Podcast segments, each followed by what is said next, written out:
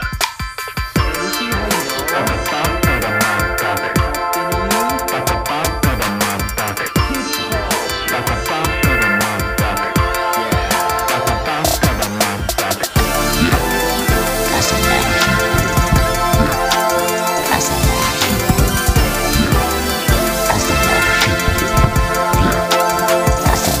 めちゃめちゃ飲むか焼き芋って美味しいよなめちゃめちゃ飲むか焼き芋って美味しいよなめちゃめちゃ飲むか焼き芋って美味しいよなめちゃめちゃ飲むか焼き芋って美味しいよな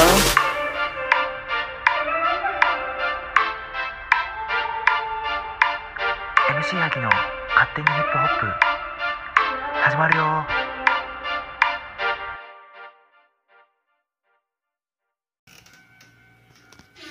えい、ということで、はいえー、なんと MC アギの「勝手にヒップホップ」オープニングソングができましたおやったいやーこれは激アツですこねれはねすごいんだよねいやできちゃいましたねついになかなかねう、んあのまあ、待望のというか待望まあ誰が待ってんのかっていうのは、まあ俺らは待ってる僕らは待ってたん ですよ僕らは間違いなく待ってたんですけど、うんついにできちゃいましたねねオープニングソング萩はね突然そのそうなんですよ、ねやっぱりなんかねあの今まであのオープニングのうんあのなんだっけどんなんだっえけっと MC 萩の家庭ヒップホップあそうそうそうそれがねあのオープニングコールがダサいと言われてていろんな人かまらあね,、ね言ってたけどそう結構リスナーからもダサいと言われて いて感想でリスナーからもそうそれでちょっと悩んでたんですよ、うもうちょいなんかできんかなうんと思いましてうん MC 萩一年発起しましてはいなんと曲を作っちゃいましたおおいやすごいよ、ね、もうあの著作権ね気にしなくていい自分で作ってるんで、ね全部自分で打ち込んでねいやーそうなんですよ結構ね意外とできるんですよね、うんこれがあの iPhone のもともとアプリでうんうんあるんですよガレージバンドっていうアプリがあって、うんうんそれを使えばあの DTM って言ってパソコンで打ち込んで音楽を作るみたいはいはいなはいジャンルの音楽があるんですけど、うんそういう類のことがアプリでできちゃうと、うんで結構こう自分で音を選びながら置いてって、うんでい今回1分ぐらいで作りましたけどうんなかなかねなんか1分で作ったあのいや曲の長さ、ね、あーびっくりするびっくりした曲を作る作曲時間は多分30分ぐらいですねあ合ーわせてそれでもねうんねあの音もねうんで岩山くんあ岩山くんって言っ ちゃったはや隼人くんにねあの電話をねしながらはいはいあのセリフをいただきましたけど、はいねいやあれはびっくりしたよ結構いい感じに、ね、なってたよね最初そうの最初のセリフはあれも本当僕寝ようと思ってうんもう半分ぐらいこう夢の中にこう半分足突っ込んだぐらいで萩から電話来てあーあー夜だったの、そうそうそう今やってよって言われてうんまあ、とりあえずなんかねセリフくれっていや意味わかんなくて、え、などどういうことみたいな、あまあ、とにかくいいからいいからみたいな感じで、ねいきなり言わせて、まあ、それを録音してそのまま使っちゃったんですけそど、うねまあなかなかいい感じになっているいので感じですよね。まあ、あのこれから MC アキの勝手にヒップホップはオープニングうん、今の曲を使って始まりますので、うん皆さんあのまたご愛顧よろしくおよろしくお願願いいいいたたししまますすということで、はいえー遅れましたけれども私 MC 萩です、はい、えーそして相棒の、はやてです。よろしくお願いします。はい、今夜もこの2人で、えー MC 萩の勝手にヒップホップ今回で第5回はい、となりました、はい、えー一応まあ趣旨説明ということで毎回してますけれども、うん、えーこの MC ハギの勝手にヒップホップはヒップホップ大好きな MC ハギが勝手気ままに始めたラジオでございます、はい、えーこの番組は MC ハギの気まぐれで収録されております、えー主にヒップホップに関するアーティストや曲紹介いや MC ハギやゲストが最近気になっていることを、えーまた、まあ、好きだったりねうんいろいろあのーニュースとかでね見てることなどについて話しておりますうん、はい、はい、ということで、えー今回はゲストはいませんけれどもいませんうんね、あのいつも通りの2人でやっていきたいと思いまはす、い、ゲストのね、よく来るプーはね、今日はね、今日プー結構乗り気じゃなかったですねうん、まあ、役払いに行ったらしいんでね、 もしかしたら僕らのこと役と思ってる可能性も、まあ、役払いうん、彼は今年で24 4、歳、まあ、僕も同じか一緒だよね。役なんですね役年、そんなことあんのそのあんまり気にしてないですね、そういうのあんまそういうのあれでしょ関係ないって感じでしょそうあんまり、うんかんまあ、多分やってた方がいいんだろうけうどんうね、ん役払い、うんもう自分がその今年が役なのか役じゃないのかもちょっと分かってないっていう状況なんであ彼はは結構ねそういうとこ気にするんですよね、私も親に言われたらしいよあー役払いした方がいいからマジでうんあでも確かに自分の親も昔役年の時にうん行ってたな出たへそういえば、問答薬人っていうえ兵庫県の神社に行ってましたね当時、ええ本土まで行ったそうそうあいや当時はそのあ近くに住んでたんでそっかそっかそっかはいうんあ皆さんあの電車の踏切のね音が聞こえてるんですけどちょっとあのこの収録場所がこれはそうね僕の早手家というか ね早手結構家あのの踏切が近い場所でそう10分おきぐらいになるんであのどうしようもない んでこう弊害じゃない結構これ郊 外よねもはやこ多分10時だかられねいやもうちょっと終わるもはうぼずちぼち終電を迎えるから今日はねちょっと収録時間がねスタートが早かったんだよなそうだねまだ10時なんでね、うんうん僕らからしたら全然ね朝みたいなもんそうだよねいつもだって1時とか2時ぐらいからやねってますだって前なんか3時ぐらいから始めた からね終わったの6時だ から朝やうんんということであのちょっと電車の音がたまに聞こえるかもしれないですけどもそこもちょっと多めに見ていただければと思い結構怖いまなすその曲流してる時にそうねできたらもう地獄だよねまあなんとかなるまであしょうまあまあまあまあまあうんねうんまあさて1月もそろそもう終わろりですね終盤になりは2月が始まろうとしていいますけ早どいよね新年ね明けてお祭り気分だったんですけどうん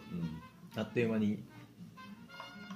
まあね仕事新年間が終わってねそう仕事もはじもうねそうだよね社会人の人は仕事が始まってますようねん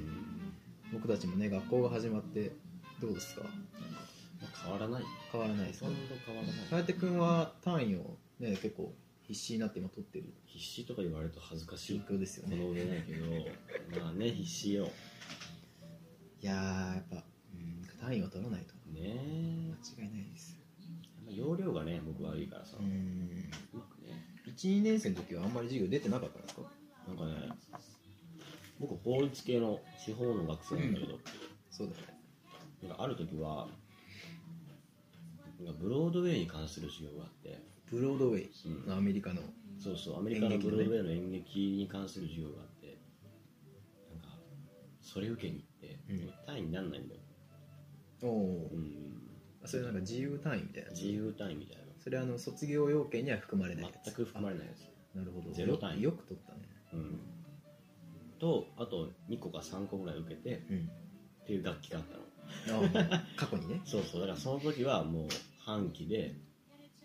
7単位ぐらい7単位ぐらいかなああでもそれでもちゃんと7は取っうたんうんうん24個ぐらいでね24個その最大が、うんなるほどね結構成績表を見るとこうなんだろう10いってない楽器がよくあるというかねまずいですねまずいですねね今年ね6年目に突入しようとしてますけど僕はあの、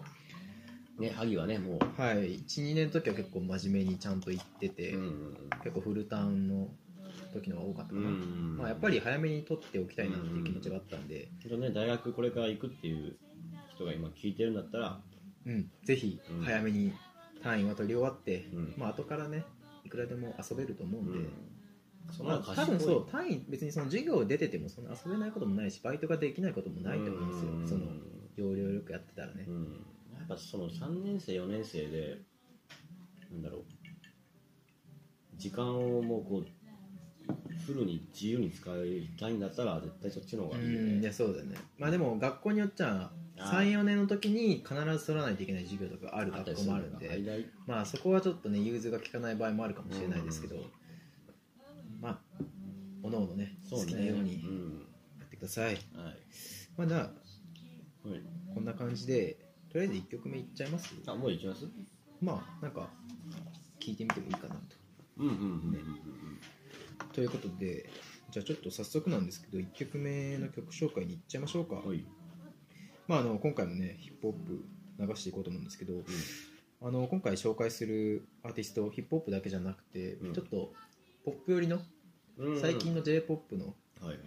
あのすごい注目してるアーティストとかもいるんでそこら辺もね、うんあの紹介したいなというふうに思ってます、まあ、1人目はえーヒップホップ界最近まあニューフェイスというかうんうん新しく新世代で出てきた、うんうんえー高校生ラップ選手権っていう結構有名うなん番組があるんですけどバズーカあそうそうそう、うん昔バズーカでやった高校生の、うんえーラップのうん頂点を決めるあよね大会で去年か一昨年一昨年ぐらいかなにあの出てて注目されてた、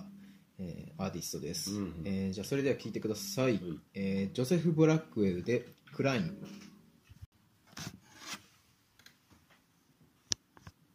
お送りしたのはジョセフ・ブラックウェルで「クライン」でした、はいということですね、なかなかねブラックウェルジョセフ・ブラックウェルはいはいはい沖縄県出身の、うんうんえー今年で19歳19歳今年二十歳かな、あららかはい、えー本名みたいですねジョセフ・ブラックウェルかっこいいですね、えーまあ、JB と呼ばれてるらしいですけど、まあ JB ジャスティン・ビーバーならぬジョセフ・ブラックウェルマジで沖縄県出身の日本人の母親とアメリカ人の父親のハーフ、まあ、あの見た目は結構黒人はに近い多分お父さんの血なんでしょうね、はいはいはいはいえーお父さんがヒップホップは昔、えー子供の頃は聞かせてくれなかったっていう経聞歴がかあっせててくれなかったそうなんかあのギャングがいる地域に生まれて、生まれたらしくてそのお父さんがねうんそのあんまり多分いいイメージを持ってなくてヒップホップは聞くなというふうに教わったみたいですけど、うんうんうんまあねこうやってね立派なラッパーとして活躍してるのを見たらね、はいはいはいヒップホップはすごいねなんか人を変えるんだなと第12回高校生ラップ選手権ベスト16に輝いてあまうんあ輝いてないのかベスト16で負けてますけどベスト16結構その時に注目を浴びてあそうなんだそう負けたけどもあのベスト16この後の違う大会であのラップスター誕生っていうまた違う番組があったんですけど、うんその時に第2位になってそのうん1位がイエローバックスっていうラッパーで、うん最近、まあ、栃木のラッパーなんです岐阜か、う岐阜か栃木のラッパーなんですけど、岐阜だったと思うでそいつがすごいうあのその大会を機に売れて、うん今はすごいいろんなラッパーと組んであいろいろやってるんですけどうそんの時にも確か第2位にジョセフ・ブラックがなってて、その時もすごい審査員からへ結構ー絶賛されてましたね、フローがいいっていうふうに言われてそのラップでいうその流れ、うんそのリズムの乗り方みたいなところ、はいはいはい結構その聞き取りやすさっていう点では、うんあんまり聞き取り安くはないやすくはないと思うんですよ、うん結構ラップにおいて聞き取りやすさって重要で、やっぱりそうだねライブとかしてて、うんあの何言ってるか分かんなかっただかららもうね伝わんない場合があるじゃないですか、うんその英語のラップを聞いてたら意味が分からないのと一緒で、うんやっぱり日本語でも伝わらないと意味がないそんうで、だね普通に話してる時もこそうう早口の子とかいるとちょっとねうんたまにね聞けない時あるけど、まあ、彼は結構そのそこをフローとかそのリズムの乗り方とか英語の発音の良さとかでカバーしてうーるんような感じはしましたねかっこいいですねへ曲は、ーなかなか19には思えないような曲、うんいうん出してくるなと思ってうんやまあ多分これから多分要注目のアーティストになると思うので、ぜひねそそうまたあの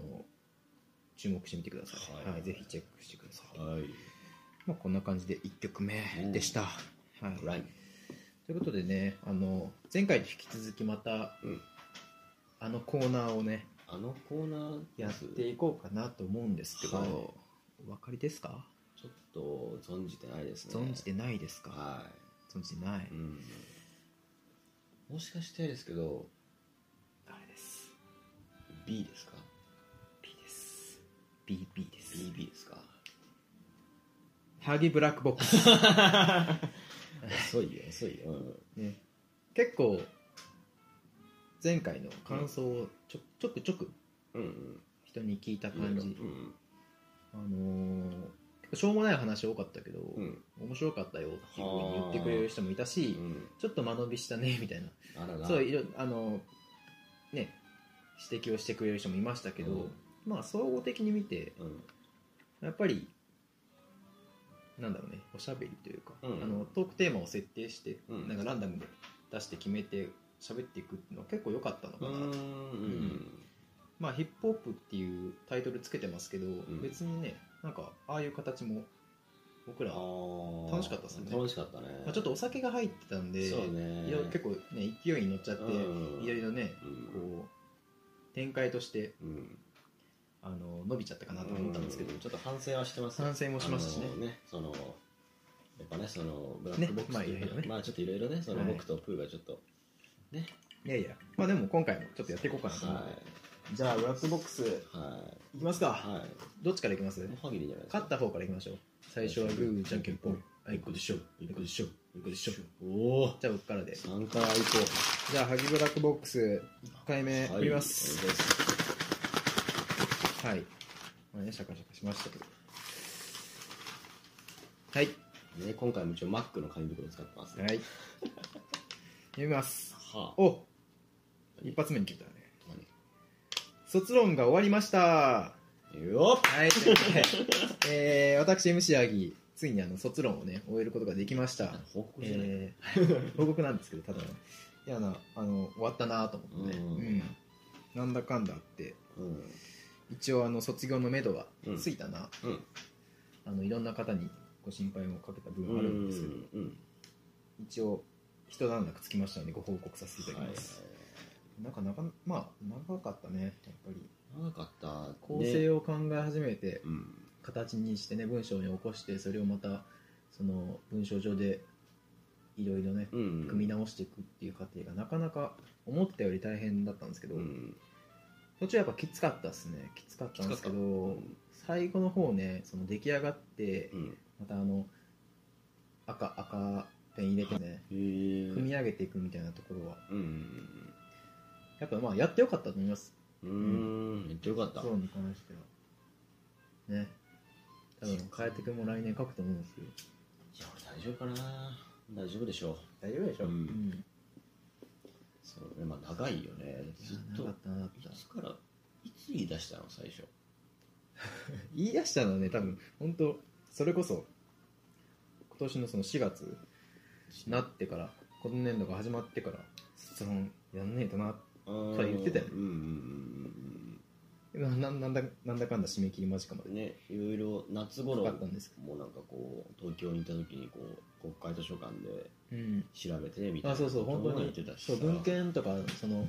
僕西洋古代史っていうう分野で勉強してるんですけど結構やっぱり資料が海外のものが多いので、うん学術ん論文とかうん資料的な第一一次資料とかはうん結構やっぱり海外のものを扱うことが多いから、うんまあ、僕たちが通っている大学の図書館にない場合が多いんですよね、うんそういうのを取り寄せるとかが結構取り寄せたり実際にまあ東京にいた時は国会図書館まで行ってうん調べたりみたいなとこはちょっと大変でしたはいけはいど、はいなかなか意義深い作業だったうなと、ん久しぶりにねなんかやってたものね本当久しぶりに学生っぽいことしましたね、ちょっと結構ラジオに持ってかれた部分はあるけどそのなんかこう好きあらばうん卒論の間に好きあらばうんちょラジオのオープニングできたよみた いな実際そうでしたね、うん結構ねその曲作ったりとかね曲そのあのオープニングソングはでいすはけいど、はい割と卒論からの逃げでしたうね、んランダムにしてましたね、ランダムにしてましたね。してましたね気もまあ、楽しそうにランダムにしてました から、いやでもやっぱり本当これなんもういろんな人に言うんですけど僕本当にうん計画性が本当になくて、うん社会人としてやばいんですけど、うんねこれからなるって意味で、やばいなと思ってたんですけどやっぱり締め切り間近の追い詰められた状況でしか集中力が発揮できないっていうのはいがはいはい本当自分の中の課題っすね、排水の陣しかないと戦えないという。そう、んもうね最初から排水の陣だったらねすごいやれると思うんですけ そうどダメなんですよそうだねね最初から排水の陣はないからね、うよっん、ぽど本当にちゃんとね順序よくね段取りよくうん計画を立ててうん。やっていくっていうのは本当に大事なんで、うん。できないわね。あのうんまた今年度来年度以降ね書く人がいたら、うん。うんぜひ早めにね 計画しながらやってほしいなと思います説得力はあんまないけどね。ちなみに僕が書いた卒業論文のタテイートマはルは何でしたっけうんえー3世紀初頭のセプティミウス・セールス帝が発令したキリスト教徒改宗禁止令の歴史的意義まともやね。 そうねなんだかんだねその西洋史のね、うん。まあ、ローマ帝国うんが栄えたあたりのはいはい。話をうん研究してたんですけど、まあ、キリスト教難しかったっすねやっぱりううんんなんかそ宗の、教をヒップホップにつながるものとかあったりしなかったあーそれこそまあキリスト教文化圏そうですねやっぱり、うアんメ、リカが。ラップが生まれた場所っていうのはアメリカ、うんまあ、そこはなんかジャマイカとかそういう音楽からつながってるみたいですけど、うんやっぱりアメリカで生まれたものであって結構多分、うん、キリスト教というか宗教的な色っていうのは音楽にも影響を与えてますよね、うんまさしくなんかそれこそゴスペルとかはいはいはいはそういうのはやっぱりあの教会で歌う歌でいはいあったりとかね、賛美歌うん、賛美歌でもあるし、なんだろう神に対する祈りみたいな部分で、はいはいラップってまあ自分自身を歌うことが多いですけど、うんこう誰かに届けるじゃない、うんねうん、なんだろう祈りを込めて歌う場合もあるし、はいはいまあ、最近で言うとちょっと詳しい話になるんですけどカニエ・ウェストうんっていうアメリカのい大,、ますね大御所うのんラッパーがいるんですけど彼はもうキリスト教に入信してうん最近で、うんえーすごい大物なんですけどねうんその彼が最近言ったのがヒップホップは悪魔の音楽だからもうやらないみたいな発言をして結構注目されてました、えうんそっちかいみたいな逆にそうで最近出したそのカニエのアルバムうん「ゴッドっていうアルバムだったかな確かあ神じいやもうすごいもうゴスペルの色が強いゃんアルバムなんですけどへー結構新しくて、へーまあ、き僕が聞いた感じですよ、うんで世間的な評価もすごいうんいろいろいいね言われて、ううんん結構刺激的なアルバムなんでぜひ聴いてみてほしいですね、はははい感じまあそんな感じで卒業論文終わそうねいましたはいあの去年僕の同級生たちがこの時期卒業論文に追われて忙しそうに見てて、うんあしてたのを見ててねうんそんなことないやろとちょっと待ってそんなもん俺もそんな感じないそんなもんすごいあるやろと思ってたんですけど、いやーほんとすごいですねみんな書いてる人あなんだかんだねうやんっぱり偉いなと思いました、ねは自分を褒めた いですいはいはいいや今これは褒めるべきやと思う世界が、ね、終わった後世界が輝いて見えましたねね本当に言ってましたねキラキラしてましたね、うん楽しそうでしたもんねあのね日あの日ねそう金曜日学校のね校舎のねあの夜の校舎から漏れてる光とか がねはあみたいなはあ光ってるみたいな、ねいやで食う飯もうまいしねね終わったらだから本当なんかあの日からあの日だと思うんだけどうちに来てさ、うんこうカップラーメンかなんか食べて、うんうんうんで音楽聴いてみたいなああ僕幸せみたい な本当幸せいやほんと幸せだったて言てもんね、うんやっぱそうだよねもう気の持ちようというかねあれそうだよね、うん何か、かに追われてる状況ってやっぱり学びがあったりねうんうん辛い中でそのプレッシャーかけながら自分自身を追い込んでやるっていうのはやっぱり肉体的にも精神的にも疲れるなと、うまんあ、そこから何かね学びがあると思うんあですけどー解放された瞬間をねあの味わうためにもやってたんだなっていうふうになるほどね思いましたよかったです、はいというよこくとで頑張りましたあれ卒業論文終わりました、はいこれからねあのラジオの方に注力していきたいと思います そうなんだそうですねそうだねそんな感じではいというはこといで、ワントークテーマ、終わりましたけどもどうしましょうもう一発ぐらいいきますもう一発ぐらいいっとこうかじゃあ颯君おいっお願いします結構ね真面目な話なんかね、ちょっと、大丈夫っていうぐらいあのやっいや て全然ね普通でしお笑いどこ全然なかった。大ょ丈な夫かったねあ出ましたね。はいカモンティファニーで朝食を。自分が思う一番気持ちよい朝ごあはん。そう。ー あーでも最近「ティファニーで朝食を」っていう漫画を読んだんですよちょこっとえなんか漫画アプリでっはいはいはい。ていう話だったけど関係ない。ティファニー朝食ってあのえへオードリー・ヘップバーンの小説そう、カポー、トールマンカポー、トールマンカポーティか。うん小説の、まあ、映画で、そうですよねヘップバーンがやってますけどね。結構古い映画ですよ構ね、うん。ちょっとネタバレになっちゃうかもしれないんですけどこの映画見てない人ちょっと気をつけてください、うんちょっとネタバレですよ、うん。ええ、そのあのティファニーで朝食をって実際その映画の中でうんオードリー・ヘップバーンがすごい優雅なうん朝食をね、うんなんかイメージねそのタイトル聞いただけのイメージは、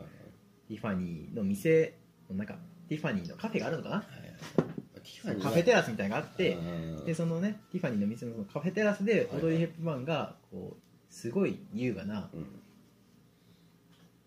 まあ、モーニングをなるほど頼んでうん食べてるみたいなイメージかなと思ったんですようん、最近なんかどうやら違うとほうほう映画ちょこっと見たんですよ僕もうん、そしたらなんかティファニーのそのショーウィンシショーケースがあってその街な中のそのみ道のね路路面店にせいせいせい、ティファニーの店があってそのショーウィンドウをうんショーウィンドウっていうかショーケースうんあれなんてまあ、いうのショーウィンドウショーウィンドウかな、うんショーウィンドウの中に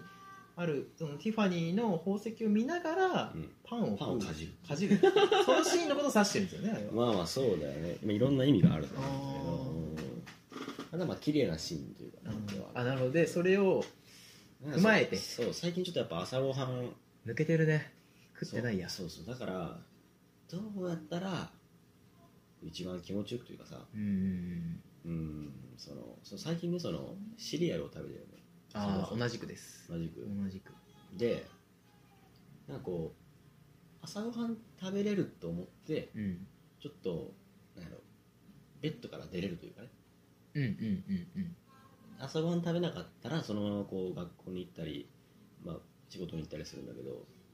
朝ごはん食べれるなと思って一回ベッド出てこうゆっくり、まあ、ご飯食べれるってことはもう時間があるってことうだんうんまあ少しながらねうん余裕があるとでどうやったら一番気持ちよく朝ごはん食べれるやろうと最近考えおーなるほてどどうです、僕のうんまあ一つ理想のシチュエーションははいはいえーそうですねこれ昔僕とうん、颯が僕の家に住んでた同棲してた時あったじゃないですか同棲って言い方ちょっとやべえな キモいなやべえキモいなな今す僕何人かとさなんか一緒に住んでるってさ第一次同棲期みたいな 第二次第三次みたいなのあっていろんなやつ、うんあれがちょっとあれなんですけどそうその時にやってたのは、うん結構僕がいつもあいい朝だなって思ってたのは、うん朝起きて、まあ、ももちろん早起きね、うんもちろん早起きして、まあ、あと7時8時ぐらいお来ましたね電車がねまあちょっとこれは置いといてはいはいそう朝7時8時に起きてまずあの音楽かけるんですよいやそうだよね萩はね思い出そう音楽をまずかけるんです、まあ、どういう音楽かっていうと例えば、まあ、ジャズうんジャズが結朝構のジャ多ズかったかな、いいねうん、ジャズ系が多くてあとはあの定番は日曜とかだったらもう絶対もんあのマルーン5の「サンデーモーニング」気持ちいいんだよねサンデーモーニングってですね俺週一しか聞かない絶対月曜日には流すのもわけがないそうわかんないうんそうあれ流してうんまずその体を起こすよはい起こす起こすわけね音楽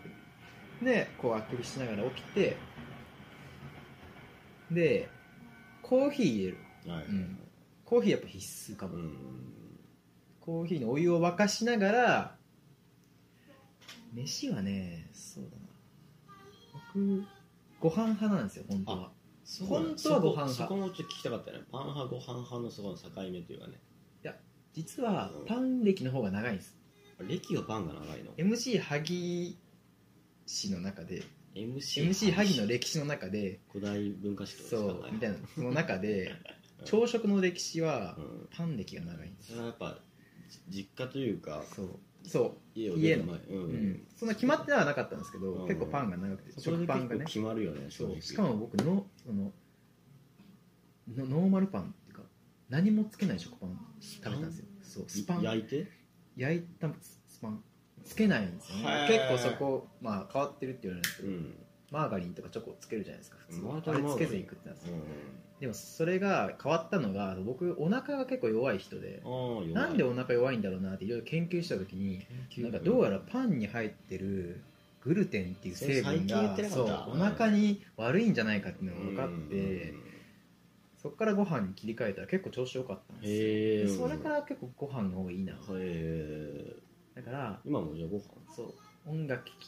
きつつうんコーヒー入れてうん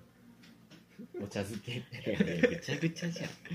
コーヒーとお茶が喧嘩しちゃうよが結構理想かもしれああなないるほどねまあ正直内容はどうでもいい、ううんん、飯の内容はどうでもよくて音楽とコーヒーうん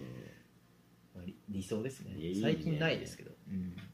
そんな感あじかなお茶漬けいいねちょっおと茶漬けいいよね俺もちょっとその意見聞いてちょっとお茶漬けに変えようかなって思うなそれ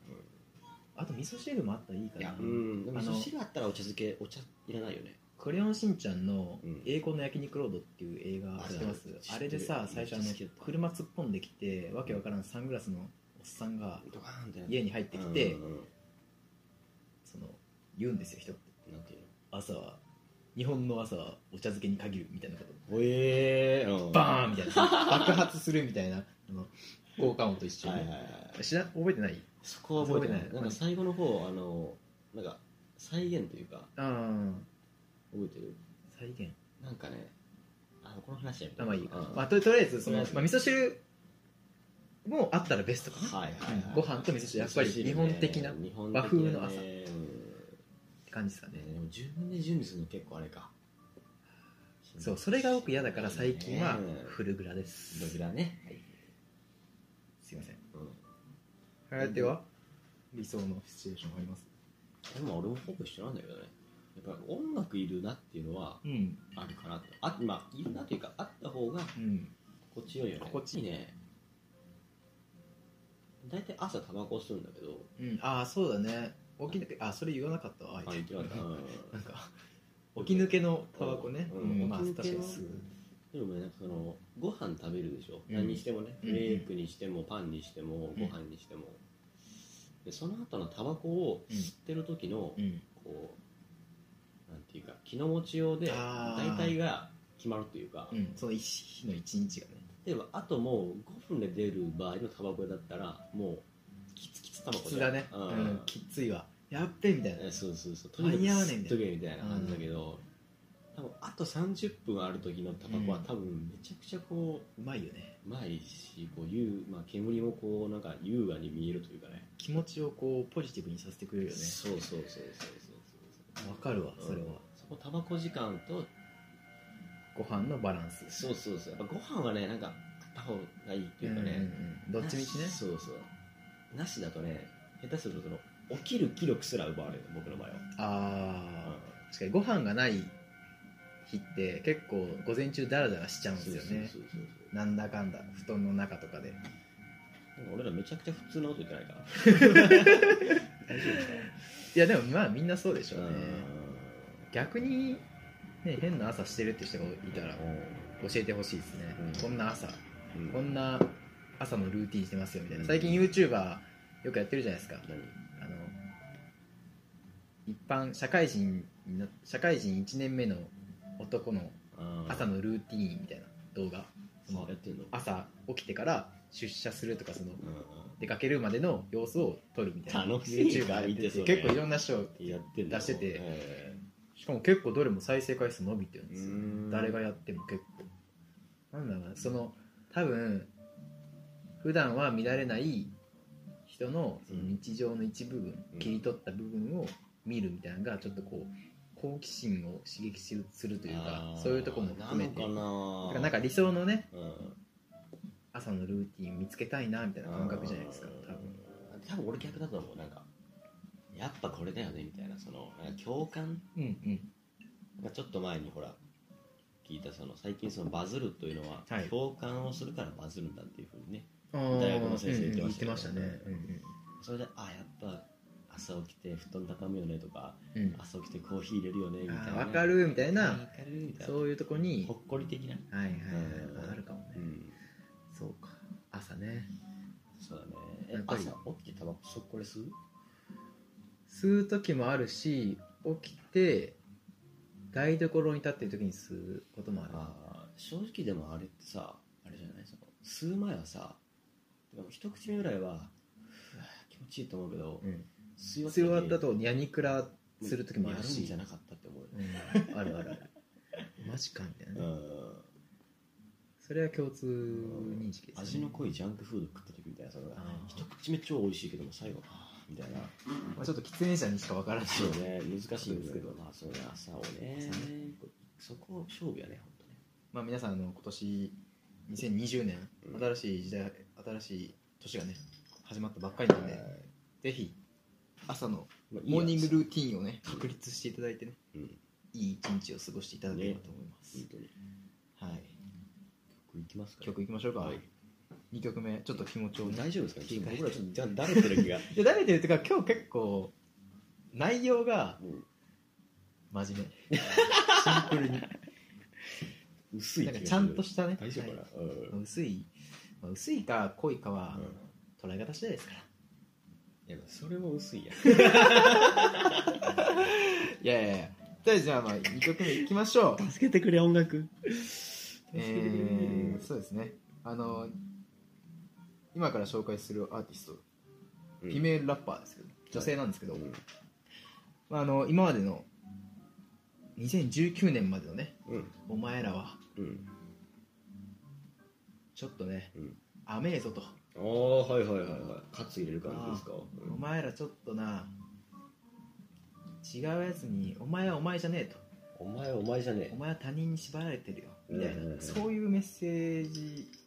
性が込められてんじゃないかなと。なるほうどん、今のその、今の世の中、うんもうバカばっかだみたいな。バカバカうんなるほどねっていうようなね、気持ちにさせせる曲を紹介します。はいはい、ということで、え2曲目聴いてください。えー、A-Witch で洗脳フィーチャリングドグマチンザドープです。お送りしたのは A-Witch で洗脳フィーチャリングドグマチンザドープです。でした。なるほどなるはい。いかがでしたでほどねやっぱそういう共通認識はあるんだなと思いましたね洗脳されてんぞお前とうん言わんばかりの曲でしたけどね。うんこれはいつの曲なんですか違これ2020年の1月7日あたり最に近なんだペイウィチが出した「クジャク」っていうアルバムうん彼女自身の多分3枚目のアルバムかな、うんうんサードアルバムなんですけどこれすごいボリューム満点でぜひ他の曲も聴いてほしいなと思ってて、まああの彼女自身は最近東京のヒップホップシーンを賑わせてる、うんエンタウンっていうヒップホップクルーがいるんですけど、はいはいはいそれのまあ一人うん活躍しててもともと沖縄出身でうん沖縄でずっとラップしてたけど、うん途中でアメリカになんか多分マーケティングとか英語を学び留学して、うん結構あっちに長いこといてうんで、えーまあ、日本に帰ってきてからまうんたラッパーとして再うーん再再起をかけてはいはいはい活動してまして、でまあ最近のフィメールラッパーの中だとすごい一番うんインパクトあるかうんな、はいはいはいかなりねあの女性の強さというか、まあ、前もこういう話したかなと思うんはでいすけど、はい女性結構かっこいいですね普通に20もう全然かっこいいっすうんうんうんうんバチクソ食らうなみたいはいはいはいバカばっかがな待ったそうねバカだなみたいなね俺バカだぞとなるほどねなんかあのでもチンザドープネスのちょっと歌詞というかあれがああちょっとね良かったというかそのなんだっけえっ、ー、とえっ、ー、とね紙に数字が書かれてるそうそうそうその神をみんな信じてるみたいなありましたね、うんそういうフレーズがでその後に言ったなん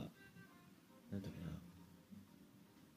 例例に漏れず僕もそれをみたいなああその僕もってやつそねの僕も今出てきますかね歌詞が鎮座歌詞はいはいはいありましたよいしょちょっと出してもらってですねこれウィキペディアですねこれね下の方ですよねこれね、えー、ご多分あじゃね紙に数字が書かれてるその紙をみんなして信じてるご多分に漏れずこの僕も神のん神の力元神の力のもとを送っている日常まあ、そうねそこはやっぱ自分を含めたのはなんか逆に強いというかね、なんかねこう、まあ、日々流れつ情報が流れ続けてて、うん僕らはそれをこう意図せずねこう自然な流れでそれを、ね情報を受け取って、まあ、それ見てうんああしようこうしようみたいな、うん自分の力でこう自分のね判断でうん動いているように見えて実際はこうみんな動かされてんだぞみたいな,、うんうんうんなんかそういうニュアンスがまあ含そまれていれるのかそもれしれだなよいねですねでもそこ多分ねなんかあれだと思うそのなんて言ったらいいんだろうなだからなんか一つ安心するのはみんなこういうふうに感じてるんだっていうのは一つ安心するっていうかねそうだね、うん、ってなっ同じように感じてんだろうなた場合そうってなった場合欲しいのはなんだろう次の言葉というか、うんなんだろうな次の思想というかねだから今あるものはもうクソみたいだし、うんバカみたいだし乗っかってるだけだしうんっていうまでは多分みんな言えるんだよねうん、今うん、書いてるね確かにルールや普通という言葉思考回路に巧みに絡みつき根を張られたが運のつきそれは想像力に影響して我々の行動パターンさえも設定プログラミング教育 We are the robot まさしくクラフトは、うーんそこの多分もうなんか皮肉だなそう今ある現行のルールみたいなものがなんて言うんだろうまあ正しい正しくないは別としうて、んもうただの形でしかないといううんか、うんこれじゃないかっって歌うところまで来てるってことは多分もうちょっと待てばこの次がねこの次のその新しい思想みたいなのを歌うやつが出てくるが出てくるなのんがかそういう話しましたね最近そうしましたね21世紀の哲学はそう果たしてあるのかみたいなうん20世紀19世紀って見たらいろんなね思想家とか歴史家とか哲学家がいろんな思想を生み出して、ねうんまあ、例えば誰がいる例えばまあこの例えば今僕読んでますけどこのシュルレアリズムみたいなねあ 20, ー20世紀の頃はそうですけどね、あとにまあビー超ト現実主義みたいなやつですかそうね超を超えるっていう、うんであったりまたビートっていうさほらビートジェネレーション、うんジャック・ピルアップのアあのメリカのね時代であったり、でまあ僕らの日本でいうとそのなんだろう全教徒の時代のね禅の思想ね違うよ禅教全教徒とか大学ああ禅教とそっちそのの禅オ教ール徒の方はいはいはいああいう思想があったり、まあ、あれはちょっと対応敗北しちゃったんだけどそういうなんかこう今のものを、まあ、打ち壊すか全く新しいものが生まれるか分かんないけど、うんまあ、そこのなんかこう接戦というかもうかなり来てるから、うんうんまあ、思想家とか哲学家みたいな人が活動しにくい世の中かもしれないですねなんかまあそう打ち出せばついてくるんだろうけどうんなんか結構こうビジネスみたいな視点でね捉えることが多いから、まあそれは金稼げないとやっていけないですかまらあね,、ねご飯僕食らべもれないから、うねん僕らもねお金は必要としてますし、まあ、なんかねそういうのが生まれづらいのかもしれないですね資本主義みたいなところうで、んうんそこはやっぱ鎮座のその自分もやっぱバカの一部にしてしまってっていうのはやっぱ強いと思うまあ鎮座はちょっとこの間捕まってますからね、まあ説得力ちょっと薄まりますから まあそこら辺は多めに見てなるほどねはい、まあというわけで曲はいいんでね皆さん聴いてみてください、エイウィッチの洗脳でしたはいはい、ということで、えーじゃあ、ちょっと新しいコーナー行こうかなと思ったけど、もう一発挟んでぐらいしますブラックボックス挟みつつブラックボックス挟んで、まあ、コーナーっていうかね、あの、あれをね、あれをですねまあ、ちょっと一回ブラックボックス挟みます。 MC 萩が待ち望んでたねはい、じゃあ行きます。ははい、振りました。いどうでしょうねドン。あ BGM 聞こえてますこれあ、BGM 聞こえてないあ今ちょっとベースですねあそうベースの音がね、渋すぎて聞こえ てない。低いし。じゃなんだよそれはあ行きます。いお煙が目にしみる煙が目にしみるなんだよねうん忘れられないあの一本 いやなんか前もこんなんやった やんいやこれ前もやったやん歌前も忘れられないあの日のお酒やねいやいやほぼ一緒やんだってお酒とタバコセットなんやほうまあでも書いたっていうことはなんか言いたいこともあるってことですかまああんまないんだけどななんだよやっぱね、そのタバコ、まあ、今回、まあ前回ね、その実はメールをね、うんうんうんうん募集したじゃないですか。はいはいはいはいあそこにつなげよっかそうそうそう、まあ、あるから、まあ、そこから、まあ、まずこうタバコっていうのを一回考えるというかね、うんあります煙が目にしみるあの日忘れられないあの一本ねいや結構もはや日常なんでうん、うん出来事としてはそうだな僕なんか簡単なので言うと、まあ、もちろん何個かあるんだけど、うん言いたいのは、うんなんかそっかのうちの1個だと、あのほら、MC 萩と、うんいや僕がね、えーと、大学を休学するって言って、はい最初に松山を離れた時に、はい、えー、2年前ぐらいですか2年前、違う夏、 3年の夏あ、3年前だね、え三あの3年前じゃなくて3年学年でいうと3年あー2017年あーの夏ですねうんうんうんうんに、だよね、三越の前の、あのスクランブル交差点のところにさ、はいバス停があって、はいで2人来てくれたんだよね見送りに確か颯がヨーロッパに行くっていう時だったっけそうそうそうそうそうそうだったっけ福井か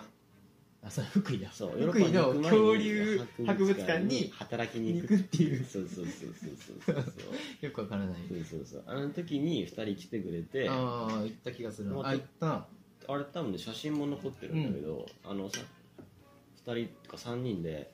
まあ、一服しようかって言ってあねのね路端の路端というかその歩道のさ横のあのちょっと盛り上がったところに3人に腰掛けてうんガラムを吸ったんだよ、あーあったわ、うあっん、たあっあれとかやっぱまだ鮮明に覚えてるわ僕た確かにね旅立ちの夜的なねそう確かにうねんあったなその6ともあの後さあの颯見送バス乗って見送ったじゃん、あの後の話したっけ聞いたような気もするなんだっけその僕と DJ プーで颯を見送ったんですよバスに乗ってねはあはあはあ「いってらっしゃい」あみたないんなか絡まれたみたいなそうそうなで見送ってさあ帰るかってうんなった瞬間にいきなりなんか浴衣姿うんのうんはい浴衣姿のおじいちゃんはいはいあのたこ焼き屋さんで鉢巻き巻いてたこ焼いてるみたいな感じのおじいさん色黒でうーん坊主頭ではいはいはいみたいな感じのねおじいちゃんがいきなり近寄ってきてうん「すまんけどタバコくれんか?」って言われて でで見たらちょっと長めのあのロングのタバコを箱だけも箱を持っててはこれと交換ねえからタバコくれんかって言われてうんあタバコないんやと思っあてお持ってるじゃん手にいやまあ箱は持ってんだけどうあん中身ないんだないろだろうねおいいいですよっつってうんうんもう、まあ、DJ プーと僕タバコ持ってたから、うんどっちがいいですかって僕らが持ってたタバコに吸ってじゃあこっちもらうわって僕の方をあげたんですうん一本ね当時多分吸ってたのかなのかなうんは1本あげてそしたら「これあげるわ」って言ってなんか箱を渡されてあはいやゴミやんと思いながらも、うんまあ、人がいいんであうん人がいい自分でしたよそのねあ分かりましたいいっすよってタバコじゃあ2本ぐらいあげますってうんうんうんあげてでタバコもらって、うん見たら普通にもう10本ぐらい入ってるんですよ何やってんだよじじいよい やいやいや全然10日交換ちゃうやん何なんだよそれくれてるやんみたいやかんないよなタバコ減ってるやん増えてるやん僕が増えてるやん逆わらしべじゃんそうででその話この話さらに続きがあってうそのおじいちゃんが身の上話を始めたんですよね、うんその場所でコンビニの前だった話したかった話したかったんやけどねなんかわしはなみたいな正岡式のなんか子孫やんみたいな話を確かしだして結構いるんですよあのん松山皆さんあいやのーこれねあの覚えておいてほしいんですけど愛媛県松山市には俺松山式の子孫 っていうね僕何人も見てきうたるさいな本当にもうあれなんなんやろねなんだろうねその正岡式という名にねたかってたかってるよね子孫になろうとしてるやつその なん何のメリットがあるんか知らんけど何したいんだよ確かそのおじいちゃんも正岡式あ違うあごめんちょっと話にうんちょっとあれがあったわ間誤違解えがたあった間違いがあったそのじいちゃんがなんかお前そのあ大街道っていう商店街があるんですけどあー松山にはねあるねお前そこでいつもあのおるホームレスみたいなおじいさん知らんかみたいなはあはでなんか特徴聞いてたら「あああいつか」みたいな分かったんですよあー僕分はかったあいつね」みたいうんな「あいつのこと言ってるやん」うんなんかいつもいるんですよ変なはいはいはいおじいさんおじさんがあいつがあんなんやけど実は正岡式の何子孫なんやっていう話だったんですよ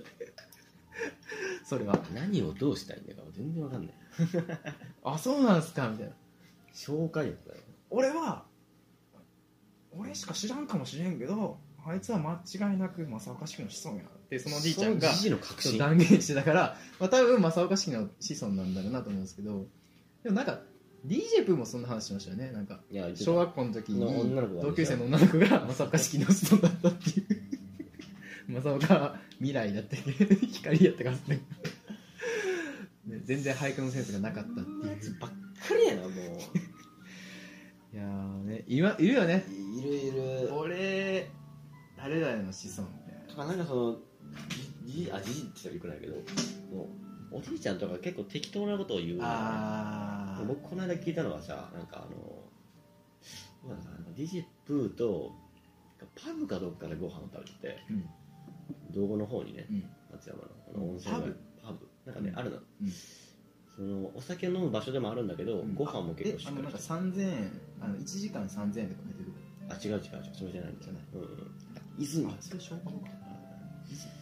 食べてたらなんか向こうの方で飲んでるおじいちゃんがいて、うでそのなんやろお店のお姉さんに話してて「知っとるか?」っつってうん愛媛のな呼べんというのはな、うんこれはなわしの友達の国語学者だったから間違いないんじゃけど、うん一番標準語に近いんじゃどこがどこがどこがどどこがこが予弁ねうん親県親県とかねなんたらないよみたいな、行ってこわいとかね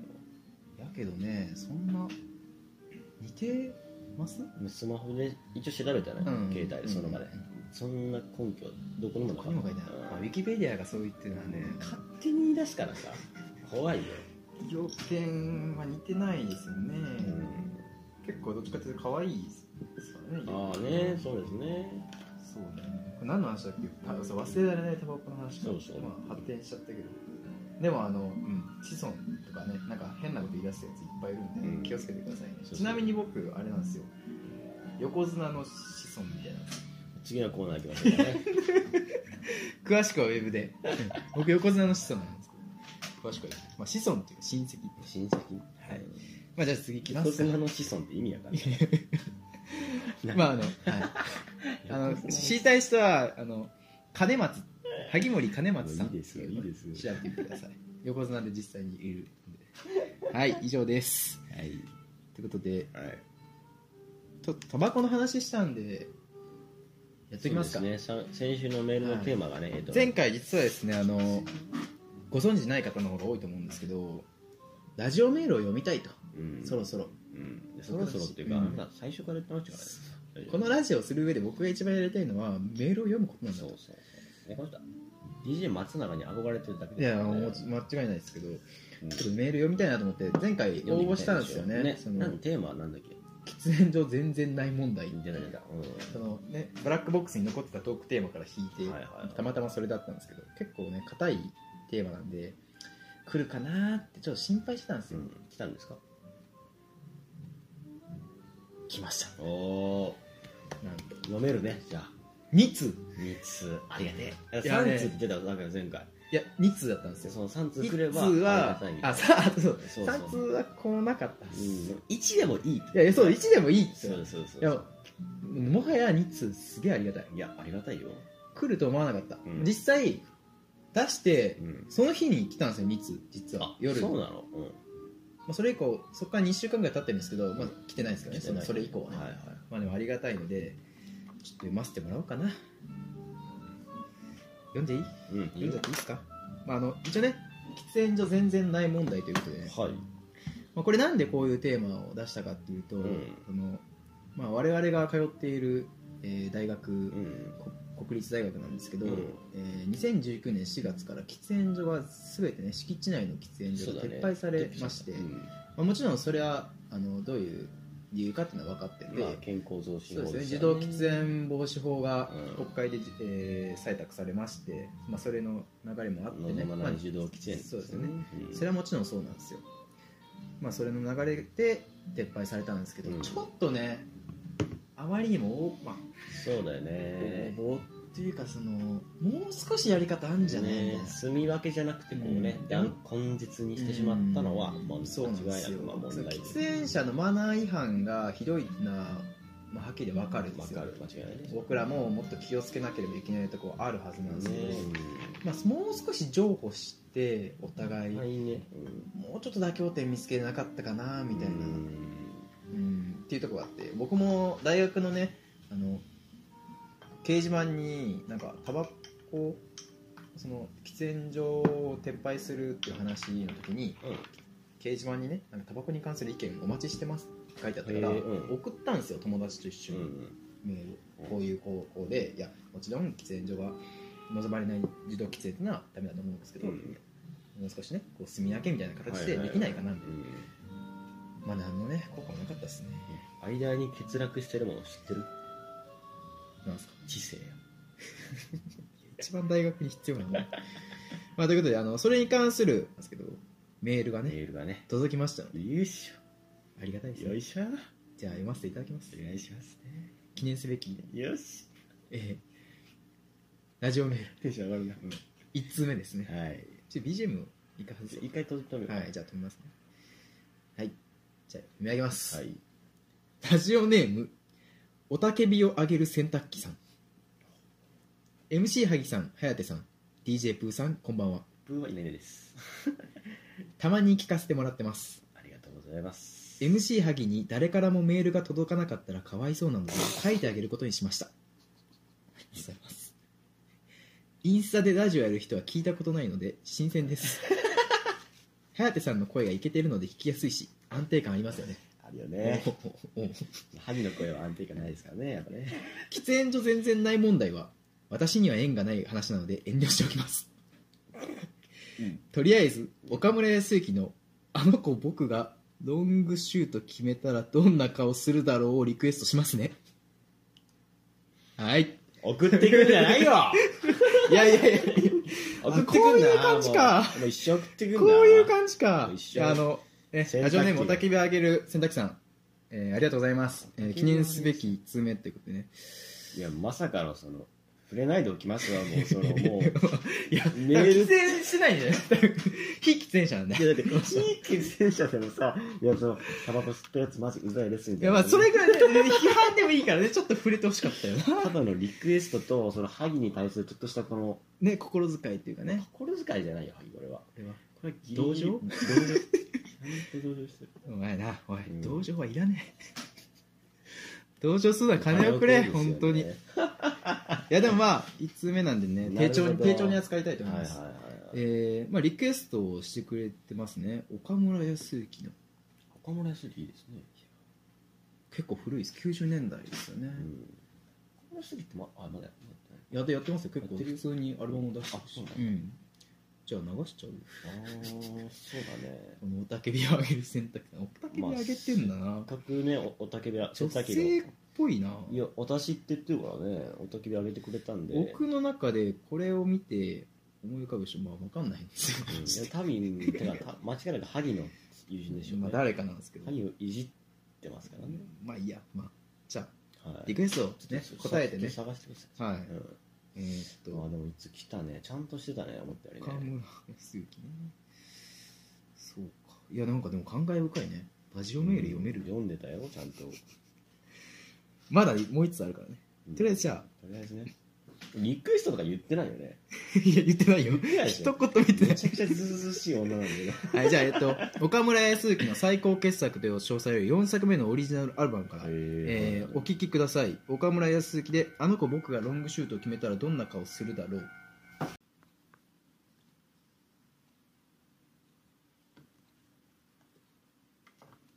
お送りしたのは岡村康之で、あの子僕がどんロングシュート決めたらどんな顔するだろうでした。みんなねこんな顔でしょうね。ロングシュートですからねまあまあほら萩もほらサッカー部じゃないあ、うん。あの顔はね、ラジオで伝わんないから、ちょっとなんか ね、あさっての方向を向いて、なんかちょっと、うるさいな顔かもしれませんけど、これ多分ロングシュートってサッカーじゃないでしょバスケじゃないサッカーかな、サッカーっぽくないまあ、ロングシュートって言い方がサッカーかうん。サッカーか確かにババススケケだだととススリリーーポポイインントトっっててないもんね。なんか僕放物線描いてるのをイメージしてましたあ、本当。うんずっといやこの曲は知ってるんですけどやっぱ有名なんで僕岡村鈴木いや確かにすごい癖があるんですよね、まあ、ロン歌い方ロングシュート、ロンシュート、ロンシュートって言ってましたからねね。まあ、でも名曲ですよねね結構有名ですしね急に爽やかな風吹いてきましたね。なんかねファンファンクなそうだ。パンクのね色が強いですよね多分ロックなんだけどなんかパンクっぽい感じがしましたねあとなんか変な音とかいろいろ曲から多分サンプリングしてるんでしょうねあそうなんだ結構ミックスした感じがしててはいはいいろんな音が入ってるな、はい。まあ、これが90年代の曲っていうのは結構しかもうん1990年ですからねああら、生まれる前じゃない結構時代感じさせない ?30 年ぐらい前ってことだよね曲かなと思うんですようんだからまあ名曲なんだな、うん。うん。はい、ということでね、このおたけびをあげる洗濯機さんからのリクエストを紹介しました。ありがとうねございました。本当にありがとういやね。、本当にありがとうございます。また送ってね。はい、また送ってください。いやーということで、1通目、はいこんな感じだったんですけど、はいもう1通来ました。よし。もう1通ね、ちょっとね、これもね、いや、なんか、まあまあまあ。ちょっとちゃんと大事な。いや、もちろん、もちろん。ちょっと待って、今ちょっとなんか。いやいや、僕はリスナーを大事にしてますかしてるよ。ら。いや、もちろんですよ。うん。当たり前でしょ。ダメでしょ、そういうの。じゃあ、行きます。うんはい。はい、2通目です。えー、喫煙所全然ない問題。もうもはやこれね、あの、あの喫煙所全然もん全然ない問題っていう、あの、件名数入ってないね。うん。うんはい、えーラジオネーム、デンプシー・エライザマン。はは MC 萩と颯さん、こんばんは。こんばんは。喫煙所は正味な話喫煙者のマナー悪いからって話に尽きると思うよそれよりも俺が宝物にしてた池田エライザの顔面プリント T シャツがアイロンで焼け焦げた事件をちゃんと話題にしてくれえいよしこれ大問題ですこよ。れ大問題非常だに大問な題ですね。これは大問題やろあとどうやって手に入れたのか、ちょっと、いやもしよろちょしっけとれば。ね経緯はあの分かんないですけどいやでもまあ、それは、大事件だ大な事件これは歴史に残るぞいやー21世紀の大事件多分次の世紀で話されてるいや本当にその21世紀の思想があるんだとしたら、うん新しい思想だとしたら本当にここに尽きると思うんですけど、うん尽きてるね本当にそれはそれはでもね本当にお悔やみ申し上げますいやこれは多分ね違うもうその思いが多分ねうん、強すぎたんでしょうねうん、あもう池田エライザの顔面プリント T シャツってそれは意味合いが分かんない普、通はね普通はねうん、 T シャツもう僕わわか普通ちょっとわかんないけど、うんあ T シャツってそんなアイロンかける そうやねんなそうやシャツはねそうそシャうやねツんはボタンダウンとかのシャツはかけるかけるでしょでシワがつくからねそうそうそうこういう僕が今着てるようなねそうそうダウンシャツだったらあれです T シャツってもう結構その洗ってその干して洗いざらしの感じがいいんだよなそうだよねで着るでしょだから彼はしそれでもやっぱこう池田エライザの顔を、うん本当にちゃんとシワ伸ばしたかったんだよね伸ばして万全のそうだよだってエライザの顔にシワつけるなんてゴンゴンいやそうそうそうんなもんだからそこにんなもん強いね愛情があったわけだけうどんそれは多分こう行き過ぎてしまったっていうのはもうなんかその誇っていいと思うよその、うん多分今日にしてたんだろうね今日まあそうだねアイロンね本当乾け と一秒でもこのエラいイやザだちゃんかからら、乾いてたんでしょ多分乾いててうんてけどあ乾けじゃないです多シワ分かおごしわが入ったんだで多分もあうもうねクレバスみたいなシワが入ったんですあ 落ちた しねやつねそうそうそうまああの深い深い深いシワが刻まれてどうしよう もシャツをこうパンパンしても全然取れない伸びないんだねだかうらん本当伸びてくれると思うそう1秒でも早くいエライザ多ー分の顔からこの日使う予定あったのよ多分エライザのシャツ絶対着ていかないといけなういん冬だけどね今うん冬だけど 時期わかんないけどねこの時期わかんないけど多分着ていかないといけない日でけどシワがあるとうんもうアイロンするしかねえぞそれしかないとでも多分一人暮らしだよ、まあ自分でアイロンやってるもんね多分だ多分僕のリスナー多分学生が多いからエライザーの T シャツを持ってるってことはもう一人ぐらいしか確定やんも でだもうこれはお母さんにはかけてもらえないやつだうお母さんからもう絶対かけないかけない お母さんだったらあこかけれないはずだ多分かけたんだ普段慣れない慣れてないアイロンをしたんだよ多分で見とれてたんだよねそのかけないあ偉いじゃんそれはあるうんそれは絶対ある偉いのは見とれててそれでああかわいいなどうしようかなはあちんなくさかねえかおおおおお焼ってなってなるねけてるみたいなああのかんってなるいやこれでも実際あるんやななんか「クレヨンしんちゃん」とか本当そういうアニメの世界かと思ってたわなんで そんな今日クレヨンしんちゃんにそんなに引っ張ってくるのかっていうさっき言っちゃったからつながってるいやだってねしかもうね、んいやほんとデンプシエライザマンいやーちょっとかわいそうだなこれは、いやでもね誇っていいと思うよそのうん、まあそうだね、普通の人にはできない、うん、まずこの池田エライザの顔面プリント T シャツ買ったってとこはすごいよそこでまず、うん見たことねえもんそこでやっぱまあ そのエライザーにまあ10ポイントえ多分売ってないよこれ多分池田エライザの顔面プリント T シャツえ後でやアマゾンで調ーべるそうだよねその T シャツを買ったところにやっぱ、うん作ったんじゃない多分こいつ自分で、あまであるから、うん、作った場合だと本当100点よ本当スクリーン100ポイント、あのねあの何ああいうスクリーントーンっていうかスクリーントーンみたいなやつはねいはいはいはいはい作れるじゃないですか最近ね作れるのはね、でそれを多分着ていることにも本当に 100, 100ポイント、うんいやもう間違いないですねうん、でちゃんとアイロンをしたことにもやっぱり100ポイントデンプシエライザマンに10点そうそうそうそのグリフィンドグリフィンドールじゃないけども満点何よりそのやっぱ愛が行き過ぎてしまったことに10ポイントそれとはまあエライザマンチームの勝利ということで乾杯乾杯ですデンプシエライザマンに、いいですよ誇りに思ってくださいねそれはねまあまあ喫煙所の話はね喫煙者のマナー悪いからっていう切るというもう誰もタバコの話したくない んだね いやそれは間違いないそれはそれはそうだちょっと今回テーマ がね難しかったな誰も答えてないというねあーでもはいということで、えーはいラジオメールを、えー出してくれたうんラジオ、えー、おたけびをあげる洗濯機さん、洗濯機さんえー、そして、デンプシーエライザマンさん、本当にありがとうございます。はい。あの感慨深いですこの2通のおかげでね、このコーナーがうん出来上がるんでねね、結構ねしかもいいメール来た ね。まあ、そうだね。結構いいパス来たよね。割と息のいい、こう、ちょっとこいた感じの、ね、はい。ね。本当にあの、うん。僕このメールのアドレス見ても誰かわかんないんいでや、、わかんないです。実際、 はい、本当にわかんないんで、匿名性はたちゃんと保ってますよっていうのだけは、あの、ご承知くださいませ。うんメールは、あの、うん。後々削除しますのでまあね。、偉い様はいろいろこう、性癖というか、その、んいやでも池田エラいイザは可愛いよねや、それはわかるよ。うんしかもあれ同僕同級生え同年代一緒96年生まれだあ多分え、年下だったの僕からして。ああ、颯からしたら1個下だよそうなのやばいよねすごいね。あの子さだってあの顔であのスタイルでしかも歌もうまいちょっと今、スタイルのスっていうのあれだけど、 ボボ最ディって。 いや、すごいよね。ああ、そうか、そうか。しかも名前がエライザだからなんだ、ハーフだね。確かフィリピンとかああ、確そうかだに、そんな感じの綺麗さっていうかね。顔のねうん。美しいですよね最近写真集出してましたねそう去年ねちゃんとね立ち読みしましたはい春屋書で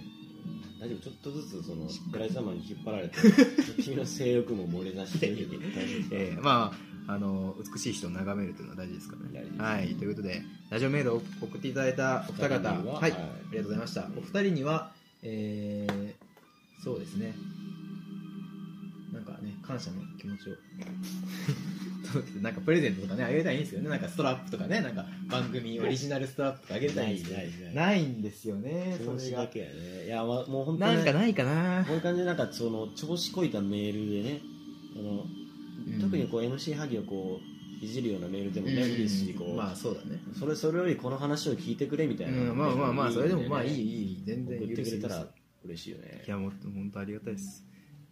はい。ということで、ありがとうございました。じゃあ